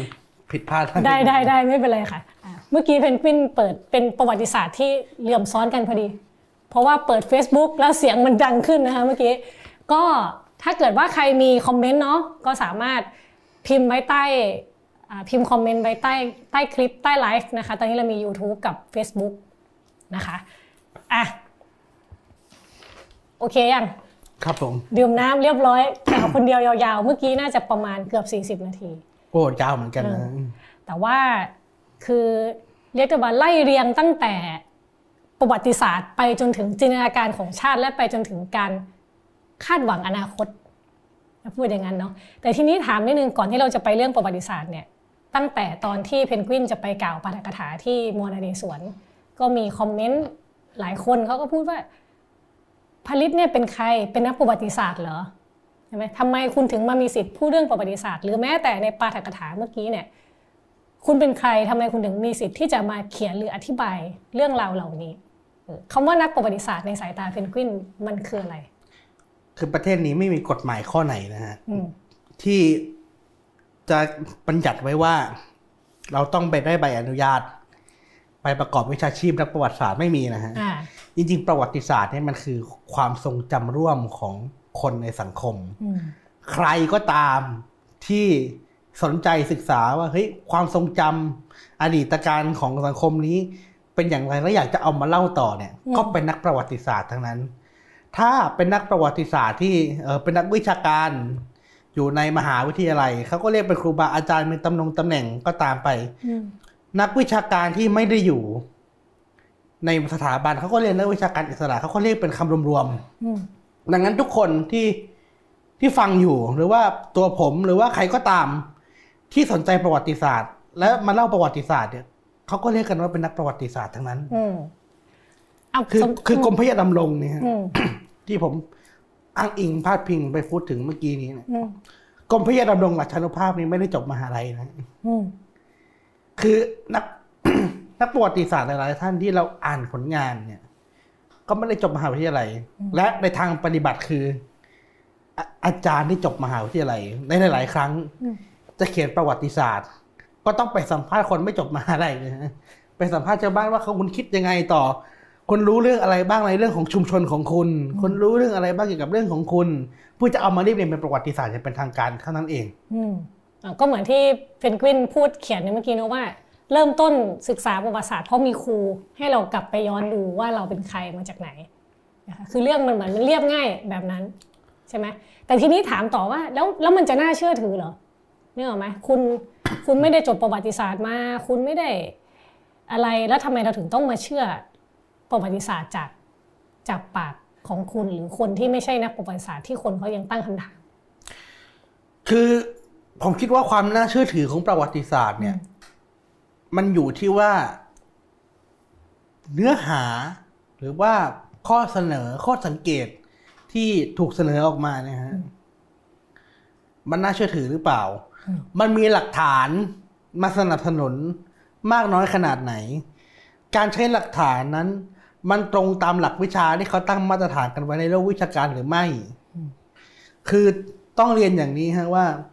ประวัติศาสตร์อย่างที่ผมบอกนะฮะมันเป็นจินตนาการ ซึ่งพอเป็นจินตนาการปุ๊บเนี่ย มันก็จะเป็นประเด็นอีกว่ามันเป็นจินตนาการที่ตรงใจหรือเปล่า ในหลาย ๆ ครั้งนะฮะประวัติศาสตร์เนี่ย ตอนเรียนในห้องเรียนนี้น่าเบื่อเหลือเกินแต่มันกลับมามีความสำคัญนะเวลาที่เราจบไปแล้วเรารู้สึกว่าเฮ้ยเราเจอคนเห็นต่างทางการเมืองเราเจอใครที่มาพูดประวัติศาสตร์ ที่เราไม่ชอบอะเราไม่ชอบที่หน้าเนี่ยคนคนเนี้ยทุกคนก็จะพร้อมใจกันสถาปนาตัวเองเป็นผู้เชี่ยวชาญทางประวัติศาสตร์ขึ้นมาทันควันเลยบอก ไม่รู้จักเหรอพระเจ้าตากอย่างนั้น แกไม่รู้จักประวัติศาสตร์แกไม่อ่านประวัติศาสตร์คือผมคิดว่าเครดิตของอ่าประวัติศาสตร์มันอยู่ในตัวเนื้อประวัติมันอยู่ในเนื้อประวัติศาสตร์เองมากกว่าที่จะอยู่ในตัวคนเสนอและมันจะเอาอะไรมากกับสังคมที่ คือผมไม่ได้คิดว่าคนสังคมไทยเนี่ย เราซีเรียสกับความเชื่อความน่าเชื่อถือของประวัติศาสตร์ขนาดนั้นนะคนจำนวนมากยังเชื่ออยู่เลยพระเจ้าตากนี้ไปบวชอยู่นครศรีธรรมราชอืมเอาไม่ใช่เรื่องจริงเหรอคือถ้าเทสกลับไปนะฮะคือถ้าประวัติศาสตร์พอพอเราเรียนประวัติศาสตร์เนี่ยมันจะสอนให้เราว่าเฮ้ยความเชื่อแต่ละอย่างที่มันมาเนี่ย มันมาจากไหนอ่ามาจากหนังสือเล่มไหนใครเป็นคนเขียนอ่า ซึ่งถ้าเราเทสเรื่องนี้เนี่ยมันมาดังเนี่ยได้ เพราะว่าหนังสือธรรมะของพระอาจารย์ท่านหนึ่งที่เขาบอกว่าเขานั่งสมาธิเขานั่งสมาธิแล้วมาเห็น ว่าอ๋อพระเจ้าตากไปอยู่นครศรีธรรมราชซึ่งจริง ๆ ก็ไม่ใช่ ไม่ใช่เรื่องแรกด้วย ก่อนหน้านี้ก็มีเป็นนิยายนิยายของหลวงวิจิตวัฒการที่บอกว่า พระเจ้าตากไม่ได้โดนประหาร พระเจ้าตากมีมีคนมารับตราแทนแล้วก็ตัวพระเจ้าตากนี้ไปบวชแต่อันนั้นเขาเขียนนะฮะว่ามันเป็นนิยายคือไม่ใช่ตำราประวัติศาสตร์เป็นนิยาย แต่คนจำนวนมากที่ไม่ได้เช็คว่าเฮ้ยเรื่องนี้มันมีที่มาอย่างไรเนี่ย ก็จะเทคว่าเนี่ยคือประวัติศาสตร์ดังนั้นผมคิดว่า อ่า การที่จะตรวจสอบความน่าเชื่อถือของเรื่องเล่าในประวัติศาสตร์เนี่ย มันไม่ได้อยู่กับตัวคนพูด แต่มันอยู่ที่ว่าเฮ้ยตัวคนฟังเนี่ย จะได้ตรวจสอบไหมว่าเฮ้ยมันมีที่มาอย่างไรในเรื่องนี้ เรื่องนี้มีหลักฐานอะไรมารองรับอืมอืมทีนี้เวลาเราพูดอย่างเงี้ยที่ที่เมื่อกี้เพนกวินบอกว่า เรามีประวัติศาสตร์ชุดประวัติศาสตร์ในหัวไม่เหมือนกัน เพราะว่าจริง ๆ แล้วมันเป็นเพราะว่าอุดมการณ์เราไม่ตรงกันด้วย แล้วทีนี้มันจะรู้ได้ไงอะว่าอันไหนมันมันจริงกว่า อันนี้ถามแบบพื้นๆเลยนะ คนก็จะเถียงกันว่าประวัติศาสตร์ที่คุณเชื่อมันไม่จริง ประวัติศาสตร์ชุดนี้ที่เราเชื่อมันจริงกว่าไอ้ความจริงไม่จริงของประวัติศาสตร์ที่เราควรควรมองยังไง คือผมเนี่ย ไม่ได้รู้สึกว่าประวัติศาสตร์ มันจะมีจริงที่สุดนะคือผมพูดแบบคลาสสิกเลยคือไม่มีใครเกิดทันสักคนแต่เวลาคือเวลาผมไปบรรยายประวัติศาสตร์ที่ไหนเนี่ย ก็จะชอบเป็นคนถามมันเกิดทันเหรอที่ผมก็เกิดไม่ทันหรอก แต่คุณพี่คุณพี่แล้วคุณพี่เชื่อเรื่องพันทะเลสวนจุฬาถีพระเจ้าตากฝ่าฝ่าวงล้อมเนี่ย คุณคุณพี่เกิดทันเหรอคือมันไม่มีใครเกิดทันสักคนอย่างเท่าเทียมนะอันนี้ต้องยอมรับสภาพก่อนหรือต่อให้เกิดทัน ก็ไม่ได้การันตีว่าคุณจะเห็นภาพรวมของทุกอย่างคือคนเรามันก็จะเห็นเท่าที่เห็นดังนั้นเรื่องของความจริงในประวัติศาสตร์ มันไม่ใช่เรื่องความจริงแท้ ความจริงแท้มีหรือเปล่าในโลกนี้นี่ยังไม่แน่ใจเลย ขนาดเป็นเรื่องในปัจจุบันเนี่ย หลาย ๆ เรื่องเราก็ไม่สามารถที่จะเห็นความจริงได้ทั้งหมด มันก็เป็นเรื่องของมุมมองมากกว่า อย่างที่ผมพูดไปในประกถาเมื่อกี้นี้ว่า เหตุการณ์ในปัจจุบันต่างคนต่างมุมมอง ซึ่งทุกมุมมองอาจจะจริงหมดก็ได้ ซึ่งอาจจะเป็นความจริงที่ขัดแย้งกัน ดังนั้นมันไม่ใช่เรื่องความจริงมันเป็นเรื่องความน่าเชื่อถือ แล้วเราจะรู้ได้ไงว่าอะไรเชื่อถือ ไม่น่าเชื่อถือ มันก็มีขั้นตอนวิธีการทางประวัติศาสตร์ เช่น อะอันนี้เอกสารเขียนมา แล้วเราไปเจออีกเรื่องหนึ่งที่เอกสารก็เขียนเหมือนกัน แต่มันขัดแย้งกัน แล้วก็ต้องมาวินิจฉัยว่า เอกสารชิ้นไหนที่มันน่าจะเชื่อถือกว่ากัน เช่น อันนี้เขียนก่อนเก่ากว่าน่าจะตรงกว่า หรือว่าอันนี้เฮ้ยมีผลประโยชน์แอบแฝง หรือว่าเฮ้ยอันนี้เป็นคำบอกเล่าของคนนอก อันนี้เขียนมาจากแดนไกลฟังมาหลายทอดแล้วอาจจะเพี้ยน อย่างนี้เป็นต้นแต่ถ้าเกิดว่าเราอ่านมากพอ แล้วเราใส่ใจที่จะไปดูว่าที่มาของเรื่องเล่าแต่ละเรื่องนี้มันมาจากไหน มันก็จะทำให้เรามีมาตรวัดในใจได้มากขึ้นว่าเรื่องที่เราได้ยินมาเนี่ย มันน่าเชื่อถือไหมสมมุติพี่ไม่มีเวลาเลย ไม่มีเวลาไปค้น ไม่มีเวลารู้เลยว่า คนเขียนเนี่ย เป็นทอรันดาเขียนถึงอโยธยาไม่รู้เลย คนนี้เป็นชาวบ้าน คนนี้เป็นขุนนางฝ่ายไหนพี่ไม่รู้เลยจะทำยังไงเลยทำเข้าใจประวัติศาสตร์ยังไง มันถึงต้องมีอาชีพนักประวัติศาสตร์ผมถึงได้เขียนคอลัมน์ให้พี่อ่านคือทุกเดือนคือ ผมก็เข้าใจว่ามันไม่ใช่ทุกคนที่แบบ โหจะมีเวลาไปค้นโลกนี้มันถึงต้องมีคนไปค้นไงเพื่อจะเอามาบอกเพียงแต่ว่าทีนี้เนี่ย ถ้าถ้าไม่มีถ้าไม่มีโอกาสที่จะได้ไปจับ หลักฐานเอง ซึ่งบางทีผมก็ไม่มีโอกาสหนึ่งทางที่ถ้าเราใส่ใฝ่ใจรู้ก็คือเราก็อ่านมากๆ จากคนที่เขาไปค้นมาแล้ว แต่อาก็อ่านหลายๆคนเพราะแต่ละคนก็จะมีตีความต่างกันและเราก็อาจจะตั้งคำถามใช้สามัญสำนึกของเราเนี่ยแหละตั้งคำถามว่า ในเรื่องที่เขาเล่ามาเนี่ย มันมองเป็นแบบอื่นได้บ้างหรือเปล่าแต่จะมองเป็นแบบอื่น ด้วยเหตุผลอันใดคือคือคือเคยมีท่าน เคยมีท่านหนึ่งอาจารย์ธงชัยนี่แหละฮะนิยามประวัติศาสตร์ไว้ว่ามันคือกิจกรรมในความคิดยังไงยังไง คือขยายความประวัติศาสตร์เนี่ยอย่างที่ผมบอกว่ามันเป็น คืออย่างผมก็จะเอาคำนี้มามามาพูดว่าประวัติศาสตร์คือจินตนาการ คือมันต้องคิดขึ้นมาดังนั้นกิจกรรมทางประวัติศาสตร์คือกิจกรรมทางความคิดเอาความคิดที่ต่างกันเฮ้ยอันนี้ฉันไปอ่านอันนี้มาเฮ้ยฉันไปอ่านเจอมาอีกอันหนึ่งแล้วเอามาเถียงกันไอการถกเถียงอันนี้คือแก่นของประวัติศาสตร์ ทำให้วิชาประวัติศาสตร์กลายเป็นวิชาที่มันไลฟ์ลี่มันมีชีวิต แล้วมันก็สามารถที่จะพูดกันไปได้เรื่อยๆอืมอืมเมื่อกี้ในปาฐกถาของเพนกวินมันมีคำหนึ่งคือคำว่าประวัติศาสตร์แห่งชาติครับ ประวัติศาสตร์แห่งชาติเนี่ย พูดกันอย่างทุกคนเข้าใจตรงกันว่าเราตั้งแต่เราเรียนนะเขาคงเรียนแบบเรียนไม่ได้ต่างกันมากนะแล้วก็มีเส้นเรื่องของประวัติศาสตร์ที่ค่อนข้างตรงกัน และดูมันจะเป็นความจริงแท้ แน่นอนแต่ทีนี้ขณะเดียวกันที่เราคุยกันมันก็มีคำว่าประวัติศาสตร์ของประชาชนเหมือนกัน ทีนี้อยากชวนคุยนี้ว่าระหว่างสองคำนี้มันหักล้างขัดแย้งกันแค่ไหน หรืออะไรน่าเชื่อถือกว่าอะไรไหมก็ในเมื่อมันเป็นแห่งชาติแล้วนี่ มันก็ต้องน่าเชื่อถือกว่าประวัติศาสตร์ประชาชน ซึ่งคุณหมายถึงใครก็ไม่รู้ สิ่งนี้เราเราจะมองมันยังไง ก็เหมือนกับว่าเราเชื่อถือรัฐบาลขนาดไหน คือการเป็นประวัติศาสตร์แห่งชาติขึ้นมาเนี่ยฮะคือบอสจะบอกทางการนั่นมันก็คือภาครัฐสแตมรับรองว่าประวัติศาสตร์เนี่ยภาครัฐชอบแต่คุณจะชอบเหมือนกับภาครัฐหรือเปล่าเนี่ยคนก็ลองใช้วิจารณญาณดู เพราะว่าการมีอำนาจเนี่ย ผมคิดว่าสถานการณ์บ้านเมืองที่ผ่านมา มันก็พิสูจน์แล้วว่าการมีอำนาจไม่ได้แปลว่าคุณจะถูก การมีอำนาจไม่ได้แปลว่าคนจะน่าเชื่อถือ เพียงแต่ว่าอันเนี้ยคือแบบเป็นทางการ มีอำนาจมาค้ำแต่คนจะเชื่อหรือไม่แล้ว แต่บังเอิญเป็นเรื่องประวัติศาสตร์มันบังคับความคิดกันไม่ได้ แต่ทีนี้เมื่อถามว่าประวัติศาสตร์แห่งชาติกับประวัติศาสตร์ประชาชนเนี่ย มันขัดแย้งกันหรือไม่ ผมว่ามันไม่ได้ขัดแย้งกันคือคำว่าชาติเนี่ยเป็นคำกลางๆนะ เป็นคำที่น่าอัศจรรย์ใจมากเลยตอนเดิมทีผมคิดจะ กล่าวถึงเรื่องนี้ละเอียดด้วยแต่มันจะยาวไปอะลองดูในนี้เลยลองคือคำว่าชาตินะฮะมันเป็นคำที่มีความหมายคำกวมนะครับคือมันเป็นคำที่ยิ่งใหญ่มากเลยทุกคนต้องรู้จักคำนี้ แล้วทุกคนต้องมีอารมณ์ไปในทำนองในทำนองหนึ่งกับคำคำว่าชาติเนี่ย แต่ว่าไม่มีใครอธิบายได้ว่าชาติสรุปแปลว่าอะไร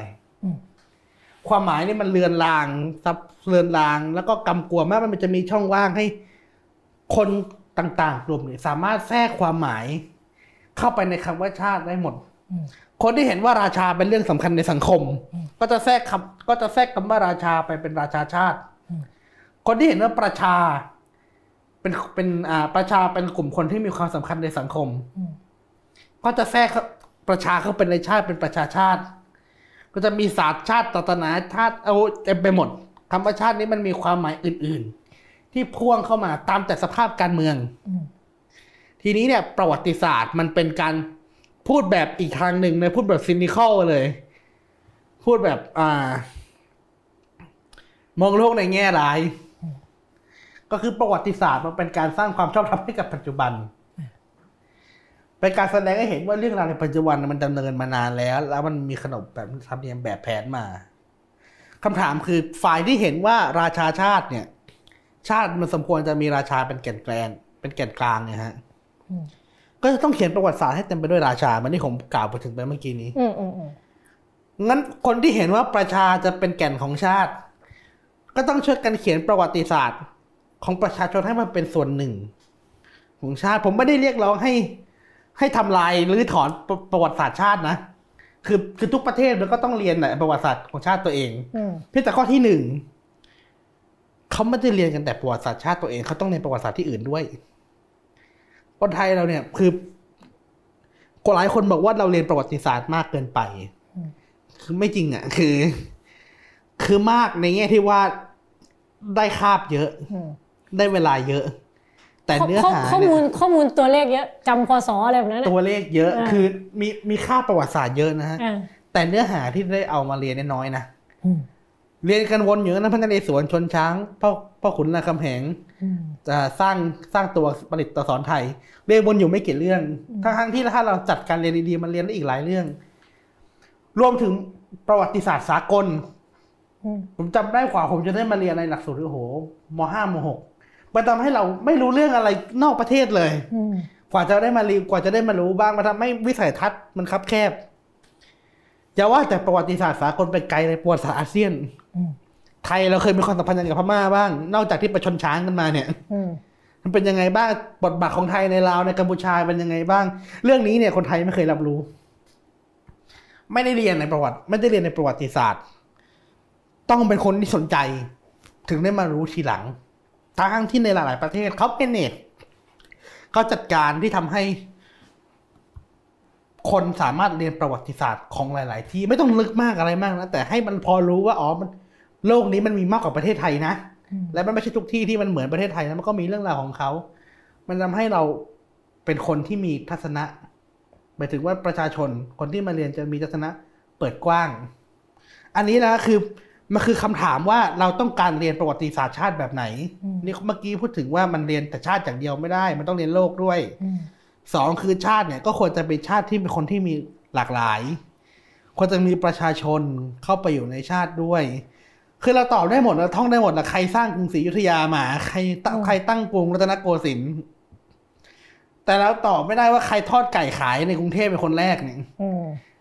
อันนี้ดีก็อะละก็ละเอียดไป ยากไปเปล่าใครจะหาข้อมูลได้อะสมมุติแบบเอ้าใครไม่มีคนจดให้อะ คุณรู้ได้ไงไม่มีอ๋อ เออเออเออเอออ่าเบียร์เนี่ยอ่าเบียร์ที่กินกินกันทุกวันเนี่ยเออใครเป็นคนเอามาขายคนแรกไอเต็มเนี่ยมาจากไหนเออถ้าเป็นที่เมืองนอกเมืองนาเนี่ยเขาให้ความสำคัญกับเรื่องทำนองนี้มากเลยนะอืมอืมอืมมีป้ายไปปักไว้ บ้านหลังนี้ โรงงานนี้ขายเป็นโรงงานแรกที่ผลิตไอติมขายอย่างที่อเมริกาก็ชอบกินไอติมกันมาก เป็นอาหารประจำชาติเขาเลยเออเออในขณะที่เราอะ ไม่ได้ไปศึกษาว่าเฮ้ย ผัดกะเพรานี่ใครเป็นคนขายอืมใครเป็นคนขายคนแรก แต่ทุกคนเจ้าเก่าหมดนะ แต่ทุกคน เออ คือมันกลายเออมันกลายเป็นว่ามันทุกคนเป็นเจ้าเก่าหมดโดยเออโดยที่ไม่มีใครตอบได้ว่ามันมีไม่ต้องเป็นใคร ไม่ต้องเป็นใครคิดขึ้นได้มันมีกินตั้งแต่สมัยไหนอ่าคือทุกอย่างเนี่ย คือมันคือเรื่องใกล้ตัวอืมและการที่มีประวัติศาสตร์ใกล้ตัวเนี่ย มันจะทำให้คน เวลามันทำให้คนได้ฉุกคิดเวลาใช้ชีวิตประจำวันค่ะ คือ พระเจ้าเราสมมติเราตั้งต้นประวัติศาสตร์จากพระเจ้าอู่ทองตั้งกรุงศรีอยุธยาอย่างเงี้อืยมผมถามจริงชีวิตคนเราเนี่ย มันจะได้มีโอกาสเห็นคนไปตั้งไปสร้างเมืองตั้งกรุงเนี่ย กี่ครั้งกันเทียวไม่ไม่มีหรอกอ่าใช่ไหมแต่คนเราเนี่ยกินกะเพราทุกวัน ถ้าเราได้เรียนประวัติศาสตร์กะเพราบ้างอืมมันก็จะมีความเป็นนักมีโอกาสไปกระตุ้นต่อมประวัติศาสตร์ของนักเรียนในตัวเวลาไปกินนู่น หรือเวลาไปทำนี่มันจะได้ตระหนักว่าทุกอย่างในรอบๆตัวเราเนี่ยมันมีประวัติศาสตร์อืม ก็คือประวัติศาสตร์ในชีวิตประจำวัน ใช่แล้วคือเราไปเริ่มต้นจากเรื่องใหญ่อืมๆไปเริ่มต้นจากเรื่องใหญ่ๆอ่าชนช้างสงครามซึ่งผมคิดว่าประวัติศาสตร์มันมีมิติที่มากกว่านั้นอืมอืมชวนคุยหนุกๆสมมติเพนกวินได้เข้าไปเป็นคนออกแบบหลักสูตรประวัติศาสตร์เลย สอนนักเรียนไทยเลยเนี่ยจะจะสอนยังไงอะเมื่อกี้เราพูดถึงคอนเทนต์ไปประมาณนึงแล้ว แต่วิธีการด้วย นี่ผมไม่อาจเอื้อมนะอ่าเพราะว่าคุยกันเล่นนี่เป็นเป็นคำถามที่เหมือนจะตอบง่ายนี่ตอบยากมากเลยนะๆมันก็คงไม่ได้คิดได้ในไม่ไม่กี่วินาเพราะทีว่ามันก็นะจะมีวิธีอืมมันก็จะมีคนที่เขาจริงจังกับเรื่องนี้ก็จะมีวิธีวิธีการทฤษฎีของเขาอยู่ มันถึงต้องไปในครุศาสตร์กันอ่าแต่ว่าผมไม่ได้เรียนมาผมก็ตอบอ๋อไม่คือได้คนที่ออกแบบหลักสูตรประวัติศาสตร์นี่ต้องเรียนครุศาสตร์ไม่ใช่เรียนประวัติศาสตร์ คือผมคิดว่า เวลาเราพูดถึงการเรียนการสอนเนี่ยมันมีสองส่วนนะคือเนื้อหาที่จะสอนอ่าฮะเนื้อหาที่จะสอนกับวิธีการสอนไม่เหมือนกันอ่าก็อย่างผมนะผมสนใจเนื้อหา แต่ผมไม่รู้วิธีการสอนอ่าไอ้ที่ผมเล่ามาเนี่ย มันก็เป็นประสบการณ์ของผมคนเดียวอือฮึที่ว่าเออผมเจออาจารย์ท่านนี้ผมชอบว่าเขาว่าเขาเริ่มต้นจากเรื่องเล็ก ๆ มาถึงเรื่องใหญ่อืมๆแต่วิธีการแจกการบ้านมาอะไรอย่างนี้ ผมก็ไม่แน่ใจนะว่าในทางครุศาสตร์แล้วเนี่ยมันดีหรือเปล่าอ่า แต่ผมชอบค่ะแก่นของอาจารย์ท่านนี้คือทำให้ประวัติศาสตร์อย่าไปทำประวัติศาสตร์ให้เป็นเรื่องใหญ่โตอืมหมายถึงอาจารย์ที่เขียนในปาฐกถา ใช่ครับผมอ่าไม่แน่ใจว่าอาจารย์ท่านยังอยู่หรือเปล่า เพราะว่าตอนนั้นท่านเขาอายุมากแล้วสุขภาพก็ไม่ค่อยดี ผ่านไปสิบกว่าปีจะยี่สิบแล้วอืมก็ถ้าท่านยังอยู่ก็ฝากสวัสดีท่านด้วย คือ ผมคิดว่าประวัติศาสตร์เนี่ยทุกวันนี้เนี่ยมันถูกทำให้ขึ้นหิ้งอ่า ถูกทำให้เป็นเหมือนพระพุทธรูปอยู่บนหิ้งอืมคือมีไว้บูชากราบไหว้ ซึ่งจริง ๆ แล้ว มันก็เคยเป็นเช่นนั้นนะในในสังคมไทยมันเคยเป็นนะอืมสมัยก่อนยุคยุคศักดินาเนี่ยหนึ่งคือพระราชพงศาวดารเนี่ยไป ไปเที่ยวอ่านไม่ได้นะเราเราคนธรรมดาจะมามีพระราชพงศาวดารอย่างในบ้านไม่ได้นะอยู่ในรั้วในวัง อยู่ในหอหลวงอยู่ในหอหลวงอืไม่ใช่ทุกคนที่จะเข้าไปอ่านได้ด้วย ค่ะ แล้วเขาเขียนประวัติศาสตร์ขึ้นมาเนี่ย เอาไว้เป็นเครื่องเตือนใจ เอาไว้เป็นคำสอนมันเทศนา เอาไว้เป็นคำแนะนำสำหรับผู้ปกครองว่าในประวัติศาสตร์นี้ผ่านมาอะไรมีกษัตริย์ที่ดีกษัตริย์ที่ไม่ดีอืมอย่างไรคนไหนควรจะเป็นแบบอย่าง คนไหนไม่ควรเอาเป็นแบบอย่างอืมไอเนี่ยคือการเขียนประวัติศาสตร์แบบโบราณค่ะ และผมคิดว่าปัญหาของประวัติศาสตร์ในปัจจุบันเนยคือก็ยังคงเป็นแบบโบราณอยู่ คือทุกวันนี้ประวัติศาสตร์มัน มันมองได้อีกหลายมุมอะ มองว่าอ๋อเป็นเกร็ดความรู้ที่ฟังเพลินๆได้ มองว่าอ๋อเป็นความเป็นกิจกรรมในความคิดที่ทำให้ทุกคนอยากจะย้อนกลับไปสำรวจตัวตนว่าเฮ้ยเราเป็นใครมาจากไหนอืมอาหารที่เรากินนี่มาจากไหนเสื้อผ้าที่เราใส่นี่มันมีที่มายังไง หรือถ้าจริงจังหน่อยก็อาจจะมองว่าอ๋อมันเป็นชุดวิเคราะห์ของความเปลี่ยนแปลงอืมโลกนี้เปลี่ยนแปลงมาอย่างไร ประวัติศาสตร์บันทึกไว้ ใครอยากจะเปลี่ยนแปลงหรืออยากจะเข้าใจความเปลี่ยนแปลงไปอ่านเครียดมันมองได้หลายแบบ แต่สังคมไทยเนี่ยยังติด ยังติดกรอบว่าอ๋อมันยังเป็นพระราชพงศาวดารอยู่ในหอหลวงกันอยู่แต่ว่าถ้าเกิดมองในสังคมเราตอนนี้เราก็มีหนังสือประวัติศาสตร์ เยอะแยะมากมายให้อ่าน มีรายการพอดแคสต์ที่พูดถึงประวัติศาสตร์โดยตรงหลายรายการนะหรือแม้แต่วันที่เรามานั่งคุยกัน แล้วก็คุยเรื่องประวัติศาสตร์กันได้เพนกวินมองว่าเสรีภาพในการพูดเรื่องประวัติศาสตร์ หรือการเข้าถึงประวัติศาสตร์ของคนไทยนี่มันมันดีขึ้นบ้างไหมมันหลากหลายขึ้นบ้างไหมมันสามารถพ้นจาก พงศาวดารแบบที่เพนกวินพูดเมื่อกี้บ้างไหมว่ามันดีขึ้นเยอะฮะอืมอืมอืมเพราะว่ามันดีขึ้นกว่าตอนผมเป็นเด็กเยอะฮะแล้วถ้าไปถามคนที่อายุเยอะกว่าผมก็จะต้องบอกว่ามันดีขึ้นกว่าตอนเขาเป็นเด็กเยอะแน่อืมคือส่วนหนึ่งคือผมคิดว่า การปรากฏการณ์ที่เราเรียกว่าตาสว่าง ตื่นรู้ทางการเมืองหรืออะไรเนี่ย ส่วนหนึ่งมันก็เกิดจากประวัติศาสตร์ด้วยนะคือเด็ก คือประวัติศาสตร์ในยุคนี้ผมก็ได้ยินมาว่ามันแย่มาก คือ คือผมก็ได้ยินมาว่าประวัติศาสตร์ที่นักเรียนรุ่นปัจจุบันเรียนอยู่เนี่ย คือรุ่นผมเรียนว่าแย่แล้ว รุ่นปัจจุบันนี่ดูจะแย่ลงไปอีก คือเป็นเน้นเรื่องแบบความรักความเชื่อตุนไปสุดๆเลย คือมันยิ่งทำให้มันดูไม่น่าเชื่อถืออืมคือกฎการเขียนประวัติศาสตร์เนี่ยยิ่งมันเข้าข้างใครมากไปเนี่ย มันยิ่ง มันยิ่งเห็นอะคนอ่านเขาก็รู้เขาก็มีปัญญาอืมแต่ว่า มันก็เกิดความสงสัยนะครับว่าเอ้าแล้วในตำราเรียนเขาว่าอย่างนี้ ซึ่งมันดูไม่น่าเชื่อถืออบังเอิญมีอินเทอร์เน็ตมีอะไร เขาก็ไปหาอ่าน เติมประวัติศาสตร์อีกแบบหนึ่ง แล้วประวัติศาสตร์เป็นเรื่องของตัวตนอืมพอไปเจอตัวตนอีกแบบหนึ่ง มันก็เหมือน เอ้า เจอตัวตนที่ถูกปิดซ่อนไว้ มันก็เลยเกิดปรากฏการณ์ตาสว่างกันอืมแล้วผมก็คิดว่านี่นะครับ นี่คือเป็นตัวเป็นโอกาสนะ เป็นโอกาสสำหรับคนเรียนประวัติศาสตร์ คือ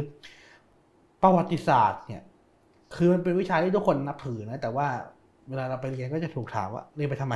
อืมจบแล้วทำอะไรกินจะไปทำอาชีพอะไร คืออันนี้ก็เป็นอีกเรื่องหนึ่งแต่ผมรู้สึกว่าคนที่มีโอกาสในการทำงานวิชาการหรือว่า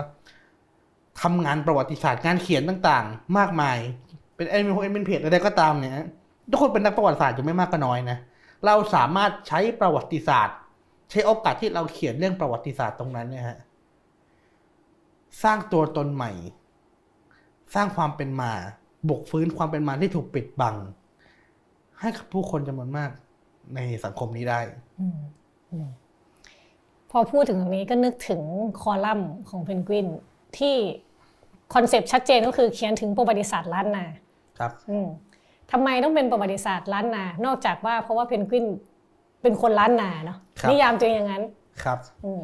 คนล้านนากับคนภาคเหนือของประเทศไทยนี่มันอันเดียวกันไหม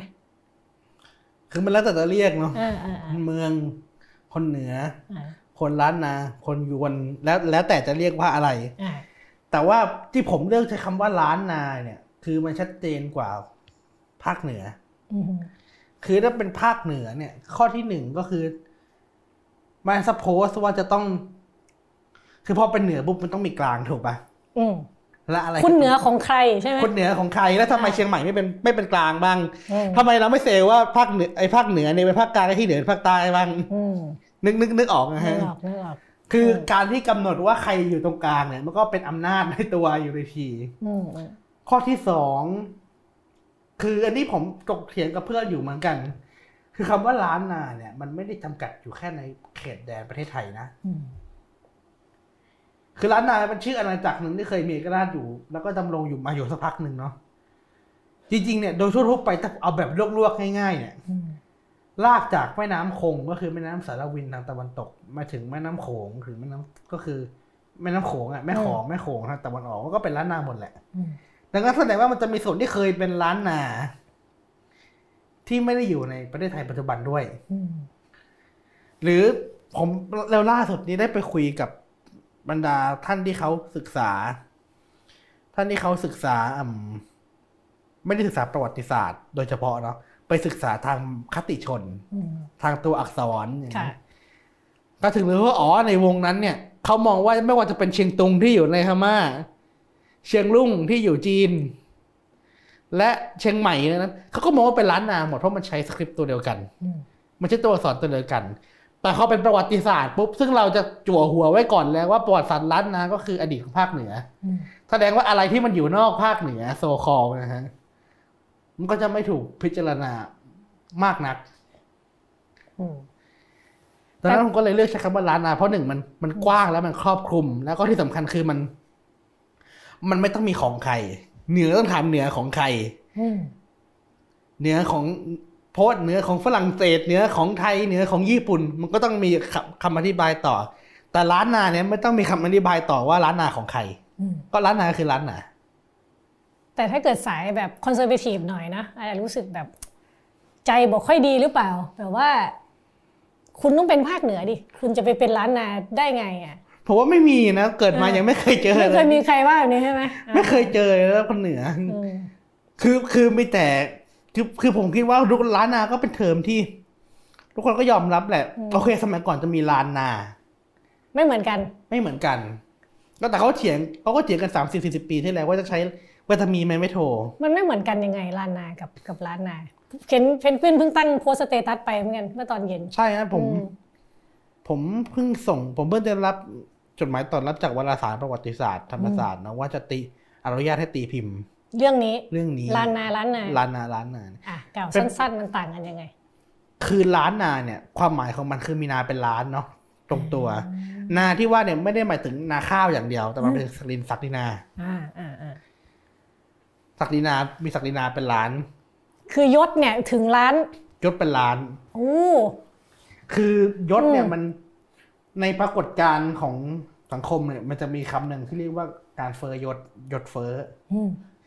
ก็คืออย่างเช่น กษัตริย์ไทยภาคกลางสมัยก่อนเป็น เป็นพ่อขุนเป็นขุนเนี่ยก็ถือว่าเป็นกษัตริย์ละค่ะ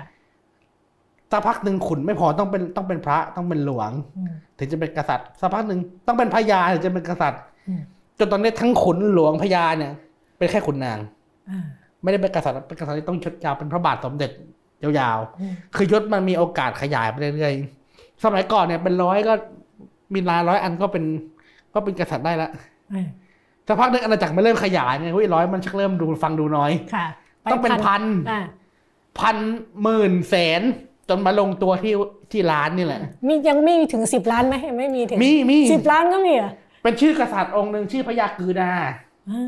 ซึ่งซึ่งแปลว่าสิบล้านเหรอสิบล้านกือนี่คือโกรธนะฮะร้อยล้านนาโอ้ร้อยเอาไปเลยร้อยล้านนาสิบล้านน้อยไป แต่คือเลขล้านที่เขาใช้ล้านเนี่ยอืมมันเป็นเพราะว่ามันเป็นจำจำนวนที่มัน คนเหนือเนี่ยเวลาเจออะไรใหญ่ ๆ แล้วกูไม่นับแล้วอย่างเงี้ยอ่าแปลว่าแบบมากนะอักโขมหาศาลอืมเกินกว่าจะพัฒนาเขาปั่นให้เป็นล้านหมดอ่าดังนั้นล้านนาคือโอ้โหนามากมายมหาศาลไม่มีใครสู้ได้อืมพื้นที่เยอะ พื้นที่เยอะสัตว์เยอะ สักเยอะอืมคำว่าล้านนา มันจึงแปลว่าคิงดอมได้ด้วยเหมือนสสมมติผู้ปกครองมียศเป็นพันอื มมีนามเป็นพันเขาก็เรียกหน่วยการปกครองที่ผู้ปกครองเขาเรียกว่าพันนาอ่าพอผู้ปกครองมียศเป็นล้านมันก็ขึ้นเป็นล้านนาแล้วล้านนี่มันคือคิงละเหมือนเหมือนเหมือนในยุโรปอะฮะที่อ่าอ่าอ่าเหมือนในยุโรปอะที่ที่ที่ชื่อประเทศจะเป็นอะไรจะเป็นแบบไหนในยุคศักดินาแล้วแต่ละประเทศมันมีมันมีหลักไม่เท่ากัน มันไม่เหมือนสมัยนี้ที่ ไม่ว่าจะเป็นประเทศใหญ่เล็กเป็นประเทศเหมือนกันหมดอืมแต่สมัยก่อนไม่ใช่ ต้องเรียงกันเป็นเขาท่านเขาก็ของเขาตี้อืม ท่านดายุก็ของดาชีเป็น king ขึ้นมาก่อนถึงจะเป็น kingdomอ่าอ่าอ่าแล้วก็มี empire emperor อีกทีหนึ่งอืมอืมเป็นชั้นๆศักดินา ระบบศักดินานี่ทุกอย่างต้องมีชั้นคำว่าล้านนามันมันจึงสื่อพัฒนาการแบบนี้อืมส่วนคำว่าลานนาเนี่ย ผมสันนิษฐานเป็นการส่วนตัวว่ามันมาจากรสนิยมของกรมพระยาดำรงราชานุภาพอ๋อเหรอที่ที่เขากล่าวถึงล้านนา ล้านนาคือนี้แต่เขากล่าวว่าล้านนา คือคำว่าลานนาเนี่ยมันปรากฏใน พวกวรรณคดีอืมสมัยรัตนโกสินทร์ตอนต้นเหมือนกันค่ะที่กรุงคนกรุงเทพเนี่ยไปเรียก ไปเรียกคนคนเหนือว่าล้านนา ไปเรียกคนล้านนา ว่าไปเรียกว่าลานนาอ่าแต่คือโดยส่วนตัวผมก็เชื่อนะว่าคนคนกรุงเทพเขาก็ทราบว่ามันคือร้าน เพราะว่าในยศที่แต่งตั้งให้พอร้าน พอร้านนามาเป็นประเทศราชของอืม กรุงเทพแล้วเนี่ยเขาก็แต่งตั้งยศเจ้าผู้ครองนครเชียงใหม่ให้เป็นสีทศรักษ์เกษตรทศแปลว่าสิบลักษณ์แปลว่า แสนอ่าเกษตรแปลว่านาสิบแสนนา ก็คือก็คือล้าล้านนนานาอ่าคือเขาก็รู้เพียงแต่ว่ากรมพิคนสมัยก่อนเวลาเขาบันทึกเนี่ยฮะเขาไม่ได้เคร่งครัดเรื่องวรรณยุกต์อืมหรือบางทีก็ไม่ใส่เลย ให้คนให้คนอ่านจินตนาการเอาเองว่ามันคือวรรณยุกต์อะไร เหมือนลำปูนลับปูนอะไรอะไรนี่ทำอันเดียวกันไหมอืมสมมุติแบบ เหมือนเพนกวินนะเหมือนชื่อเพนกวินเนี่ยอืม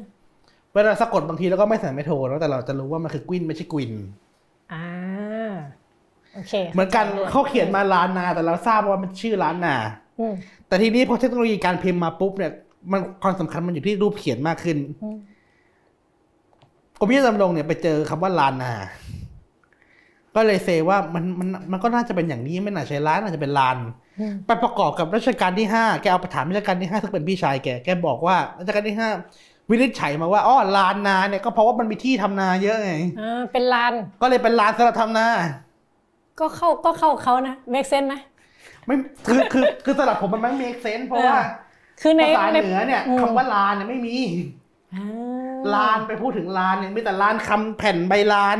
อ๋อแต่ไม่ใช่ต้นลานลานที่เป็นพื้นเป็นกราวที่เออไม่ใช่ลานที่เป็นกลาวอย่างนี้เขาเรียกควงอ๋ออ่าอ่าแล้วคือคำว่าลานนาเนี่ยอ่ามัมันถูกนำมาใช้ในช่วงสมัยรัชกาลที่ห้าค่ะ คือมันเป็นส่วนหนึ่งของกระบวนการอาณานิคมอืมก็คือ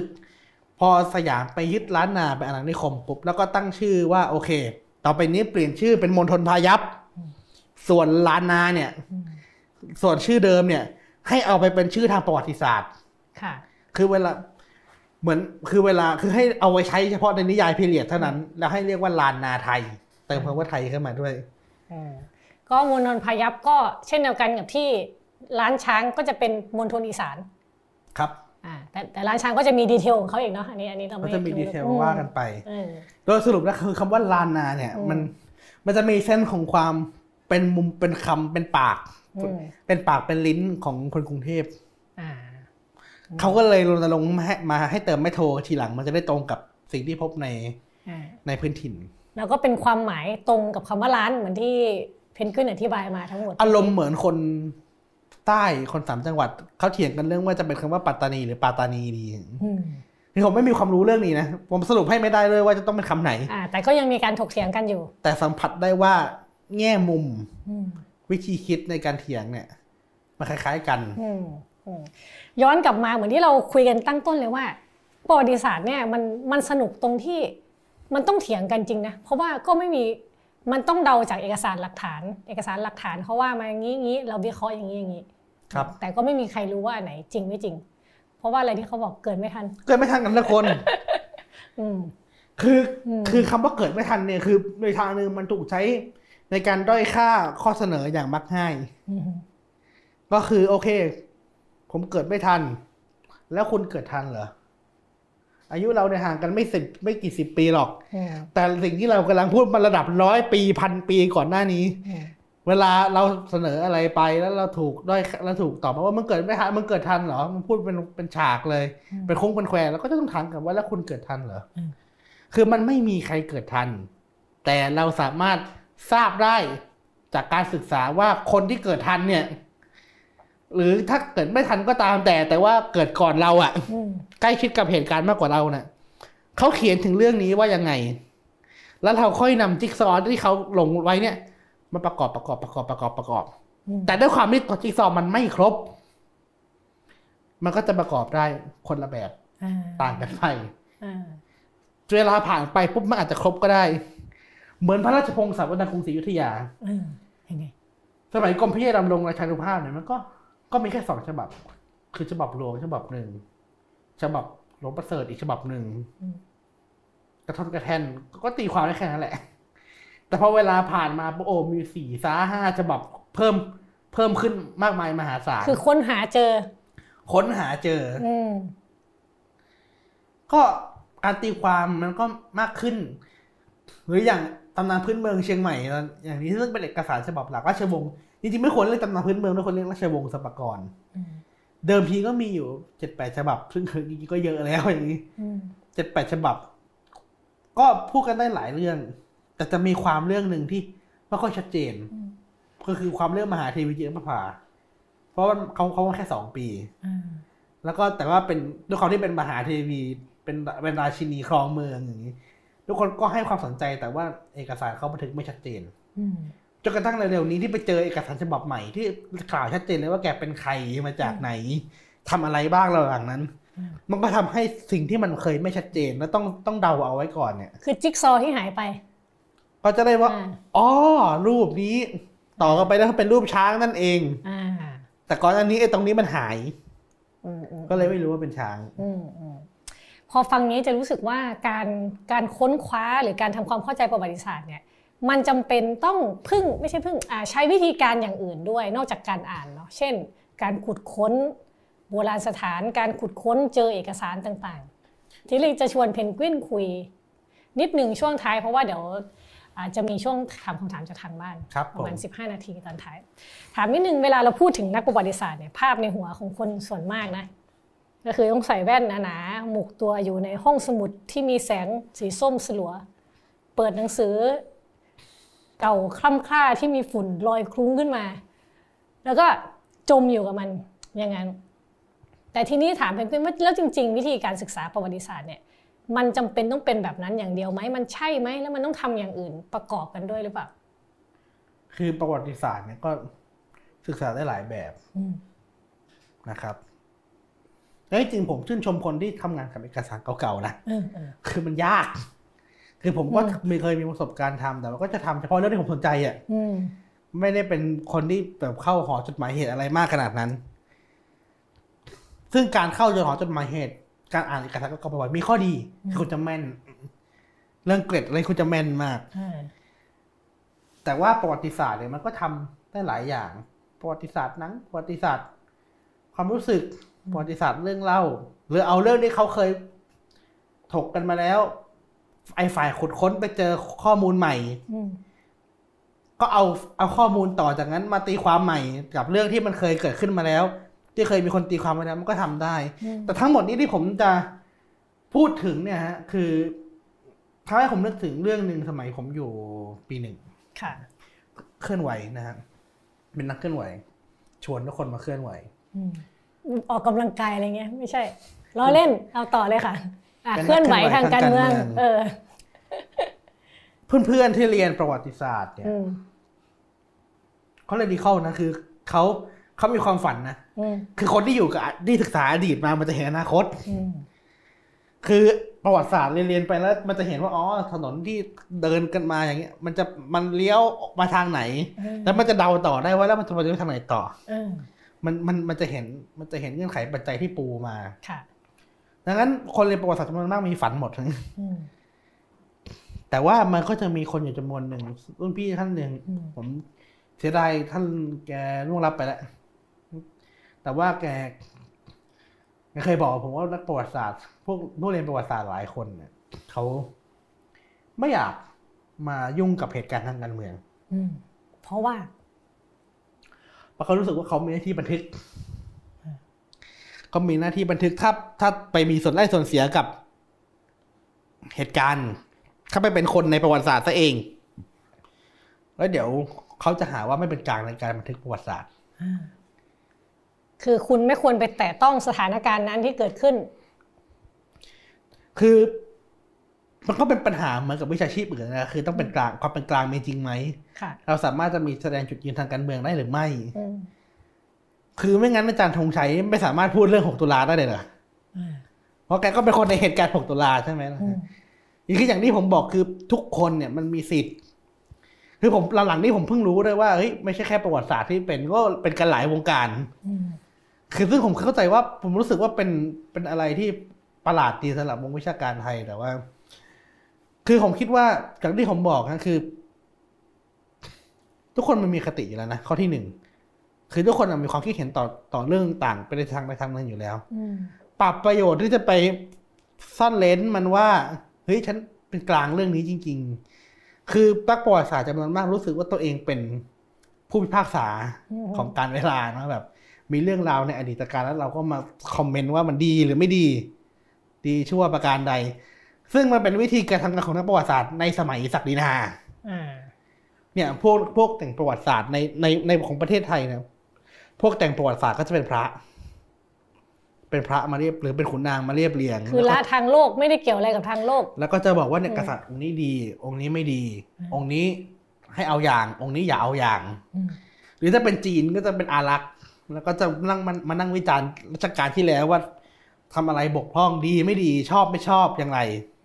พูดถึงในมีเกตประวัติศาสตร์เรื่องหนึ่งในประวัติศาสตร์จีนคือฮ่องเต้เนี่ยเวลาทรงพระชนอยู่เนี่ย จะไม่มีชื่อ ก็จะเรียกว่าฮ่องเต้หมดค่ะค่ะ แต่คือเขาจะมีชื่อมาก่อนหน้านี้นะชื่อ ชื่อแท้เขาชื่อจริงครับชื่อก่อนที่จะขึ้นเป็นฮ่องเต้ ก็จะเป็นชื่อหนึ่งพอเป็นฮ่องเต้ปุ๊บก็จะเป็น ก็จะเป็นฮ่องเต้ ไม่มีชื่อฮ่องเต้เลยตายซะก่อน นักประวัติศาสตร์เขาจะตั้งสมัญญานามให้ ตั้งฉายาให้อุ้ยนี่มันตรงกับพวกสุภาษิตที่แบบว่า คุณทำตัวยังไง แล้วโลกจะจารึกชื่อคุณยังไง นี่คือมัน เกี่ยวไหมคือความคิดความคิดแบบคนจีน นักประวัติศาสตร์จำนวนมากก็ยังเชื่อแบบนั้น แต่ว่าผมคิดว่า เฮ้ยคือ เราไม่ได้เป็นอารักษ์กันในหอหลวงอีกแล้วแล้วเราก็ไม่ได้เป็นสังฆราชมานั่งมานั่งรจนาพระคัมภีร์ ประวัติศาสตร์ประกรณำต่างๆแต่เราเป็นพลเมืองด้วย คือนอกจากเราจะเป็นเราจะเรียนประวัติศาสตร์แล้วเราเป็นพลเมืองด้วยคือ คือ การที่คุณเข้าไปแอคไปเอนเกจกับเหตุการณ์เหตุการณ์หนึ่งในประวัติศาสตร์คือมันไม่จำเป็นที่จะต้องทำให้งานประวัติศาสตร์ที่ออกมามันไม่น่าเชื่อถือ ในบางครั้งมันอาจทำให้น่าเชื่อถือขึ้นด้วยซ้ำเพราะมันเป็น เพราะไปทำให้สิ่งที่คุณเขียนเป็นหลักฐานชั้นต้น เพราะคุณอยู่ตรงนั้น เพราะคุณอยู่ตรงนั้นคือยังไงเนี่ยคือต้องถามกับว่า แล้วคุณคิดว่าคนที่เขาไม่ได้ออกนักงานเขียนทางประวัติศาสตร์ของคนที่เขาไม่ได้ออกตัวทางการเมืองเนี่ยมันน่าเชื่อถือกว่าเหรอคุณรู้เรื่องนี้เขาไม่มีอคติเขาอาจจะมีอคติ แต่เขาไม่ได้พูดออกมาก็พูดผ่านงานประวัติศาสตร์เท่านั้นเองคือทุกคนมีคติหมดอันนี้จริงจริงมันเป็นแก่นของวิชาประวัติศาสตร์ด้วยนะว่าเวลาเราทรีตเวลาเราได้หลักฐานอะไรมา มันจะมีขั้นตอนหนึ่งที่เขาเรียกว่าขั้นตอนวิพากษ์หลักฐาน คือดูว่ามันน่าเชื่อถือไหมเอกสารนี้จริงหรือปลอม เช่นอ่ามันก็จริงหรือปลอมมันก็อาจจะดูได้หลายอย่าง เช่น เฮ้ยบอกว่าเขียนตั้งแต่สมัยห้าร้อยปีที่แล้วทำไมมันเป็นตัวพิมพ์ทำไมมันเขียนด้วยปากกาเมจิกก้อนนี้ก็จะเป็นดูในระดับตื้นๆเนาะแต่มันก็จะดูระดับลึกๆขึ้นไป เช่น ข้อความมันขัดแย้งกันหรือเปล่า หรือดูขึ้นไปในอีกขั้นหนึ่งว่า ผู้เขียนเนี่ยเจือคติอะไรไว้บ้าง เจือมุมมองอะไรไว้บ้าง ผู้เขียนเขาเป็นใคร หรือเขาเขียนในเงื่อนไขไหนยังไงคือผมคิดว่าพูดเรื่องพวกนี้เนี่ยคนเรียนประวัติศาสตร์ต้องทำอยู่แล้ว เราอยากไปพิริพิไรเลย เพราะยังไงครับ ไม่ว่าเราจะออกตัวทางการเมืองในช่วงชีวิตเราหรือไม่คนรุ่นหลังเขามาอ่านเขาก็ต้องเขาก็ต้องกันกรองของเขาเองอีกอยู่ดี ทุกคนเขามีวิจารณญาณกันหมด คือจะพูดอย่างนี้ได้ไหมว่า นักประวัติศาสตร์ในปัจจุบันเนี้ยสามารถสร้างประวัติศาสตร์ของตัวเองได้เหมือนกัน แน่นอนฮะคืออย่างที่ผมบอกนะ ประวัติศาสตร์เนี่ย ไม่ใช่ความจริงแท้นะ มันไม่ได้ดำรงมาอยู่ตั้งแต่โลกสร้าง มันต้องมีมนุษย์เขียนมันถึงจะกลายเป็นประวัติศาสตร์ เรื่องหลายเรื่องที่มันเกิดขึ้นในอดีตแต่มันไม่ได้สลักสำคัญเช่นเมื่อกี้ก่อนจะเข้ามารายการผมกินอะไรอยู่หรือเขามายังไง หรือว่าผมตื่นนอนกี่โมงวันนี้เนี่ย ทุกอย่างเป็นอดีตการทั้งนั้นนะคือมันเกิดขึ้นมาแล้วแต่ไม่มีใครคิดว่ามันต้องจำกันแต่ผมเองยังไม่จำเลยมันก็จะไม่เป็นประวัติศาสตร์ถูกไหมค่ะ ประวัติศาสตร์ก็จะก็จะบันทึกเฉพาะเรื่องที่มันสำคัญสำคัญ แต่การที่คุณมองว่าอะไรมันสำคัญ อันนี้สำคัญ อันนี้ไม่สำคัญ อันนี้เป็นวิจารณญาณทีนี้เนี่ยความทรงจำเนี่ยในเรื่องของนักประวัติศาสตร์เนี่ยความทรงจำเนี่ยมันกระจายหลายเรื่อง หน้าที่ของนักประวัติศาสตร์คือไปหยิบจับไปหยิบจับความทรงจำมาร้อยเรียงกันเป็นเรื่องหนึ่งเหมือนเหมือนเหมือนผืนผ้าฮะ มันผ้ามันขาด เพราะว่าคนเราจำอะไรมันจำกระท่อนกระแท่นอยู่แล้ว เราไม่ได้เป็นแบบกล้องวงจรปิดกล้องวงจรปิดที่แบบคลอเทปจับได้หมด มันจำมากระท่อนกระแท่น ในเรื่องในสังคมก็เหมือนกัน ความทรงจำในสังคมมันกระท่อนกระแท่น เป็นเหมือนผืนผ้าที่มันขาดกันแล้วนักประวัติศาสตร์นี่ไปเก็บมาเย็บไปเก็บมาจะให้เป็นให้มันมีขนาดใหญ่พอ ให้มันเป็นผืนพอที่คนอื่นเขามาดูเราจะรู้เรื่องว่าอ๋อมันเป็นผ้าแบบไหนซึ่งมันจะหยิบ อะไรมาบ้าง เย็บไปในทางไหน ใช้อะไรเย็บใช้ได้หรือใช้ได้สีอะไรเย็บอันนี้มันเป็นเอกสิทธิ์ของนักประวัติศาสตร์เอกสิทธิ์ของคนเขียน ว่าคนเขียนมีความมุ่งหมายอย่างไร ที่ผมพูดไปในประทักถาเนี่ยคืออยากต้องการให้นักศึกษาปริญญาตรี ซึ่งจะมาเข้าร่วมงานประชุมวิชาการเนี่ย ได้ตระหนักไว้ว่าเฮ้ยศาสตร์ของเรานี่มันมีพลังนะค่ะมันสามารถที่จะขับเคลื่อนสังคมได้ มัน เพราะว่าประวัติศาสตร์มันก็เป็นแรงบันดาลใจให้คนหลายคนได้เสมออืโอเค มันมากมันมากนี่เห็นเมื่อกี้ทีมงานแอบกระซิบบอกว่ามีคำถามประมาณสี่ถึงห้าคำถามครับแล้วเข้าช่วงคำถามกันเลยก็คุยคุยกันไปนี่แหละโอเคคำถามแรกมาเลยค่ะเออจะแนะนำให้คนไปศึกษาเหตุการณ์ไหน หรือช่วงไหนในประวัติศาสตร์ เพื่อกลับมามองการเมืองไทยปัจจุบัน เหตุการณ์ในการเมืองไทยปัจจุบันศึกษาเหตุการณ์ไหนในช่วงประวัติศาสตร์นะศึกษาประวัติศาสตร์อะครับ เพื่อให้เขาช่วยในการกลับมามองการเมืองไทยปัจจุบัน ผมคิดว่าประวัติศาสตร์ช่วงต้นรอเจ็ดสนุกดีเป็นไงเป็นไงช่วงปลายแล้วหกช่วงต้นรอเจ็ดคือถ้าเราเชื่อ ถ้าเราเชื่อ เออถ้าเราเชื่อคำโบราณนะว่าประวัติศาสตร์มันมันซ้ำรอย คือเวลาคำคำนี้ต้องพูดอย่างระมัดระวัง ประวัติศาสตร์มันอาจจะซ้ำรอยแต่มันไม่ได้เป็นเหมือนเดิมเพียงแต่ว่าคำว่าประวัติศาสตร์จะมันจะซ้ำรอยหมายถึงประวัติศาสตร์มันมีจังหวะของมัน เช่น ความเปลี่ยนแปลงจะเกิดขึ้นในทุกเท่านี้เท่านี้เท่านี้ เพราะเหตุปัจจัยนี้ปัจจัยนี้ เขาคิดโมเดลขึ้นมาว่ามันมีระบบการปกครองแบบนี้ ระบบเศรษฐกิจแบบนี้ระบบการทำแบบนี้ พัฒนามาถึงจุดหนึ่งสังคมมันเติบโตไอ้ระบบแบบเก่ามันก็ใช้ไม่ได้ ก็ต้องเปลี่ยนใหม่ แล้วมันก็จะเป็นขยักแบบนี้นะฮะพอเปลี่ยนใหม่ปุ๊บมันก็จะ run ต่อไปได้ของมัน ปรากฏว่าใช้ไม่ได้ปุ๊บเริ่มเสื่อม ก็ต้องเปลี่ยนใหม่ อย่างเงี้ยเป็นวัฏจักรไอ้เนี้ยนี่เขาเรียกว่าซ้ำรอย แต่ไม่ได้แปลว่าเปลี่ยนแล้วต้องไปเป็นเหมือนเดิม คือมันมีทั้งด้านที่ก้าวตรงไป แล้วก็ด้านที่เป็น pattern ถ้าถามว่า pattern ทางการเมืองถ้าพูดถึงเรื่องการเมืองโดยเฉพาะ ผมก็จะนึกถึงช่วงก่อนสองสี่เจ็ดห้า คุณนึกถึงว่าครั้งแรกที่มีการท้าทายระบบสมบูรณาญาสิทธิราชจนเป็นเรื่องเป็นราวใหญ่โตขึ้นมาเนี่ยกบฏรอสอร้อยสามสิบนะครับ ที่มีความพยายามจะเปลี่ยนแปลงการปกครองเป็นริพับลิกแต่ไม่สำเร็จโดนจับ เนี่ยวันก่อนผมเพิ่งเอารูปของขุนทวยหานพิทักษ์คนถ้วยหารพิทักษ์อ่า หรือหมอเหลงสีจันทร์เป็นแกนนำของกบฏรศร้อยสามสิบท่านพูดไว้เลย ว่าเขาเขาไปสอบเขาไปสอบปากคำว่าทำไมถึงคิดแบบนี้ จะคิดการทรยศต่อพระเจ้าแผ่นดินได้อย่างไร ท่านพูดไว้เลย เราเกิดมาเนี่ยรับราชการเนี่ย เราควรที่จะกตัญญูซื่อตรง ต่อชาติไทย ไม่ใช่คิดแต่จะซื่อตรงต่อคนคนเดียวคือพระเจ้าอยู่หัวอันนี้คือคำพูดของคนเมื่อร้อยกว่าปีที่แล้วสิบห้าปีหลังสิบห้าหรือแป๊บนึงนะผมคิดเลขก่อน ยี่สิบปีหลังจากนั้นยี่สิบปีหลังจากกบฏรอสอร้อยสามสิบเนี่ย มันก็มีการเปลี่ยนแปลงสองสี่เจ็ดห้าเกิดขึ้น หลายคนจะบอกว่าสองสี่เจ็ดห้าเป็นเรื่องอ่าชิงสุกก่อนหามคณะรัษฎรคงมีคงยิบทำการแย่งแล้วก็รัฐประหารแย่งชิงอำนาจกันมา จริง ๆ ถ้าไปสำถ้าไปศึกษาสำรวจความคิดของผู้คนในสังคมนะฮะ คือทุกคนจะรู้ว่าแม้กระทั่งตัวรอเจ็ดเอง ก็ทราบอยู่ว่า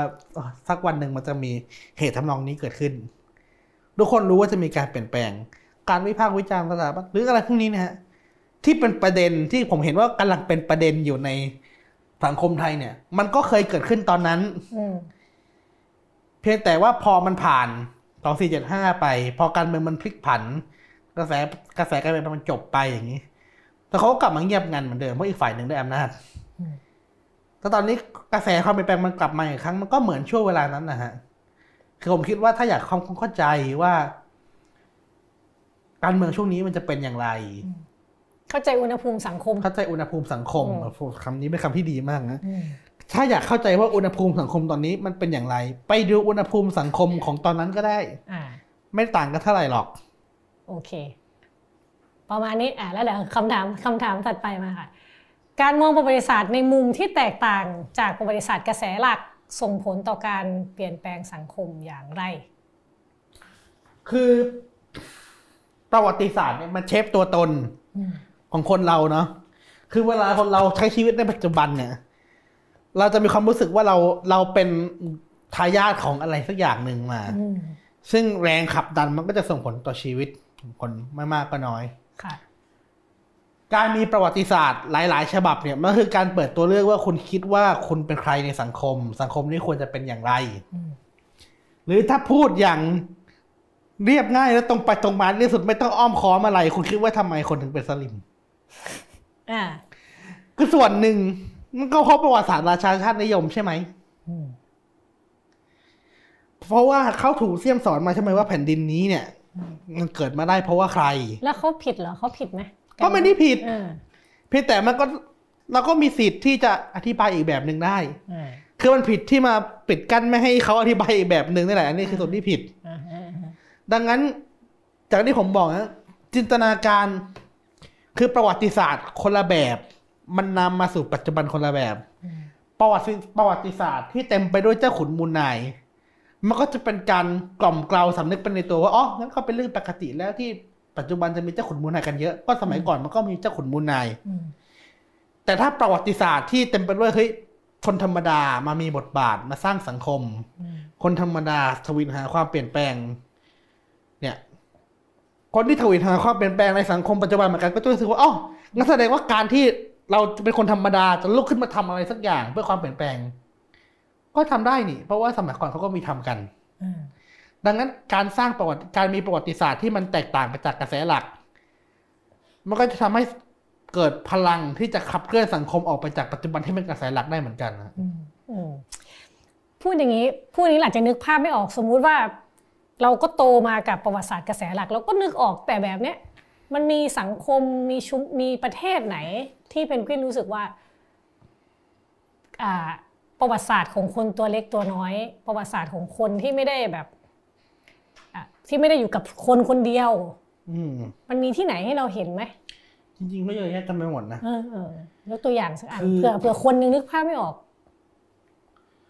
คืออย่างผมจะยกตัวอย่างอย่างนี้ แทนที่เราจะเรียนแต่พระราชประวัติอย่างเดียวอะเราลองมาเรียนประวัติศาสตร์นักวิทยาศาสตร์กันไหมถ้าสมมติว่าเราอยากให้คนไทยเป็นนักคิดคนมาเรียนวิทยาศาสตร์การตั้งใจเรียน จะสร้างเครื่องจักรสร้างอะไร เราลองมาให้คนเรียนประวัตินักวิทยาศาสตร์กันบ้างไหมหรือเราอยากให้คนไทยเป็นศิลปิน สร้างสรรค์ซอฟต์พาวเวอร์เราลองเรียนมาเรียนประวัติศิลปินนะประวัติศาสตร์ศิลปะกันอ่าหรือมันเห็นว่ามันมีคนที่หลากหลาย ในสังคมในประวัติศาสตร์ที่ผ่านมา ใช่ฮะคือ คือซึ่งจริงๆอะเรามีให้เรียนกันเยอะด้วยนะอืมนักวิทยาศาสตร์ที่มีชื่อเสียงนักประดิษฐ์ที่มีชื่อเสียงอืมศิลปินกวีเยอะเลยมีชื่อเสียงอืม แต่ว่าคือคนไทยเราเนี่ยก็มันเน้นมันเน้นประวัติศาสตร์เพื่อการเชิดชูอ่าเชิดชูแปลว่ามันมีได้คนเดียวอืมดังนั้นก็จะรู้จักไม่กี่คนหรอกหลักๆก็สุนทรภู่ตั้งโดยที่ไม่รู้เลยว่าจริงๆ นอกจากสุนทรภู่เนี่ยมี มีอีกหลายคนอืมยุคนั้นมีกวีไม่น่ามีคนเดียวนะเอาจริงๆนะไม่ได้ไม่น่ามีคนเดียวออน่าจะมีหลายคน มีหลายคนและไม่ได้ดังคนเดียวด้วยอ่าก็ดังกันหลายคนอ่าเพียงแต่ว่าสุนทรภู่เขาจะมีเขาก็จะมีที่มา มีเขาเรียกไงดีล่ะฮะ มีความเป็นมาบางอย่าง ที่เขารู้สึกว่าเฮ้ยคงจะเป็นการดีถ้าเอามาเล่ากันใหม่อ่าเราไม่รู้ว่าเรื่องที่เล่านั้นจิ๊กซอว์ถูกเปลี่ยนพลิกภาพไปแค่ไหนยังไงเหมือนกันนะครับ ผมอืมอืมอ่าโอเคอะคำถามถัดมาค่ะ ในฐานะคนสนใจประวัติศาสตร์ อยากเห็นโลกของผู้ศึกษาประวัติศาสตร์ในไทยอ่า โลกของผู้ศึกษาประวัติศาสตร์ไทย เติบโตไปในทิศทางไหน คือผมรู้สึกว่าอยากให้วงการประวัติศาสตร์เนี่ยมีความหลากหลายมากกว่านี้ คือทุกวันนี้เนี่ย คือ เราก็ต้องยอมรับว่าของไทยนี่สิ่งถือว่าดีนะอืมเมื่อเทียบกับประเทศเพื่อนพาน ค่ะ คือโอเคของไทยก็ถือว่าไม่ค่อยดีแต่ว่าก็ไม่ได้แย่มาก อืม คือก็ยังเป็นไปได้ที่เราจะก็ความหลากหลายในความสนใจ ก็ยังถือว่ามีอยู่ประมาณหนึ่ง แต่มันควรจะมีได้มากกว่านี้ คือหนึ่งก็คือหัวข้อที่จะศึกษาพื้นที่ที่จะศึกษา แง่มุมที่จะศึกษา มันควรจะมีเสรีภาพในการที่การศึกษาประวัติศาสตร์ไทยจะทำได้อย่างขยายแต่เครือออกไป โดยที่ไม่ต้องติดข้อจำกัดอืมติดกรอบความคิด ไอ้กรอบที่ว่าเนี่ย มันก็มีทั้งกรอบที่มันติดกับความคิดเราเอง เรื่องอื่นผมไม่ทราบ แต่ยกตัวอย่างร้านนาโอเค เพราะว่าผมทำอยู่ อืมกำลังคิดว่าจะเสียส่งวันวันด้วยอ้าวว่ามาอะอะทีเซอร์มาก่อนก่อนบทคือผมเขียนบทความเรื่องหนึ่งอยู่ค่ะนะครับ ตัวจะส่งวันละสารแล้วเสร็จแล้วจะสรุปมาส่งวันละวันอืมเวลาเราคืออุปสรรคในการศึกษาประวัติศาสตร์ล้านนาอย่างหนึ่ง คือ มันถูกกำกับด้วยกรอบประวัติศาสตร์สยามอืมไม่มากก็น้อยอืมเช่น เวลาเราแบ่งยุคสมัย ประวัติศาสตร์ล้านนาก็ต้องบอกว่า เริ่มต้นที่มียุคแว่นแคว้นอืมเป็นพระนางจามาเทวีอะไร แล้วก็มาตั้งอะไรจากล้านนาเป็นยุคที่สองอืมตกเป็นเมืองขึ้นพม่า แล้วก็มาตกเป็นเมืองขึ้นไทยยุคที่สี่สี่ยุคละแล้วก็มาถึงยุคปัจจุบัน คือคำถามคือทำไมต้องแบ่งโดยเอาการตกเป็นเมืองขึ้น ก็เพราะว่าปัจจุบันนี้เขามีส่วนหนึ่งที่เป็นอยู่กับไทยไงสมมุติตอบแบบคือนี้คำถามคือ แล้วสังคมยุคที่เป็นเมืองขึ้นพม่ากับสังคมยุคที่เป็นเมืองขึ้นสยามมัน มันต่างกันขนาดนั้นเลยเหรออืมคือในข้อเท็จจริงคือมันไม่ต่างไงอ่าฮะคือมันก็ คือมันจะว่าไม่ต่างก็ไม่ได้ มันก็ต่างแหละ แต่ว่าทิศทางของสังคม ทิศทางที่ประวัติศาสตร์มันไหลไปอะอืมมันไม่ได้เปลี่ยนทิศไหล มันแค่เปลี่ยนละมันแค่เปลี่ยนรางไหล แต่ว่ามันไม่ได้เปลี่ยนทิศไหลอ่าอ่าอ่าอ่ามันไม่เหมือนตอนแบบอาโดนพม่าเข้ามายึดปุ๊บโอเคทำให้ทิศทางของประวัติศาสตร์มหันเหตุจากการที่เป็นอาณาจักรเอกราชอืมมาเป็นเมืองขึ้น แต่แล้วยังไงพอเป็นเมืองขึ้นพม่าแล้วว่าเป็นเมืองขึ้นสยามมันก็เป็นเมืองขึ้นเหมือนกันไม่ใช่เหรออืม แล้วก็โดนแบ่งแยกปกครองเหมือนกันไม่ใช่เหรอต้องส่งสวยเขาเหมือนกันไม่ใช่เหรออืมคืออย่างเนี้ยฮะ คือ แต่เราผมก็จะสรุปว่าที่เขาต้องแบ่งยุคสมัยแบบนี้ เป็นเพราะว่าประวัติศาสตร์ไทยเนี่ยประวัติศาสตร์ไทยแบบภาคกลางเนี่ย มันจะไปเอาสยามกับพม่าปนกันไม่ได้อืมเป็นความรู้สึกว่ายังไงยังไงมันต้องต่างกันอืมคือต้องการจะเน้นว่าพม่าเนี่ยเป็นยุคมืด และการที่ตกมาเป็นเมืองขึ้นไทยเมืองขึ้นสยามเมืองขึ้นกรุงเทพนี่โชคดีแค่ขนาดไหนแล้วอืมซึ่งผมไม่พูดถึงปัจจุบันนะคือผมไม่ได้บอกว่าจะให้ยกภาคเหนือไปเป็นส่วนหนึ่งของพม่านะแต่ผมกำลังจะบอกว่า บางทีเนี่ย ข้อเท็จจริงในการแบ่งยุคสมัยเนี่ย มันไม่ได้มีสาระสำคัญที่จะแบ่งขนาดนั้นเมื่อเทียบเท่ากับวาระทางการเมืองที่จะซ่อนเลนอืมไอ้กรอบแบบเนี้ยไม่ได้มีกฎหมายมากำกับนะว่าห้ามคิดต่าง แต่มันอยู่ในใจของเราไปเอง มันอยู่ในความคิดของคน ศึกษาไปเองต้องต้องลุกขึ้นมาเขย่ากรอบกันบ้างอืมข้อที่หนึ่งข้อที่สองไอ้กรอบที่เป็นกฎหมายเลยเนี่ยผมก็คิดว่าก็ควรที่จะจัดการมันซะอืมคือคนที่จะเปิดกรอบเสรีมันก็จะมีอยู่หลายเรื่องเนาะในปัจจุบันที่พูดถึงไม่ได้อืมไอ้คดีความที่ผมโดนดำเนินคดีอยู่ครึ่งหนึ่งเป็นเรื่องประวัติศาสตร์อ่าครึ่งหนึ่งครึ่งหนึ่งก็ไปเปิดพงศาวดารเปิดตำราสู้อืมไม่เอามาเล่ารายละเอียดแล้วกันอ่า กับส่วนสุดท้ายก็คือผมคิดว่า ข้อมูลอินฟราสตรักเจอร์เนาะอืมข้อมูลของข้อมูลทางประวัติศาสตร์เอกสงเอกสาร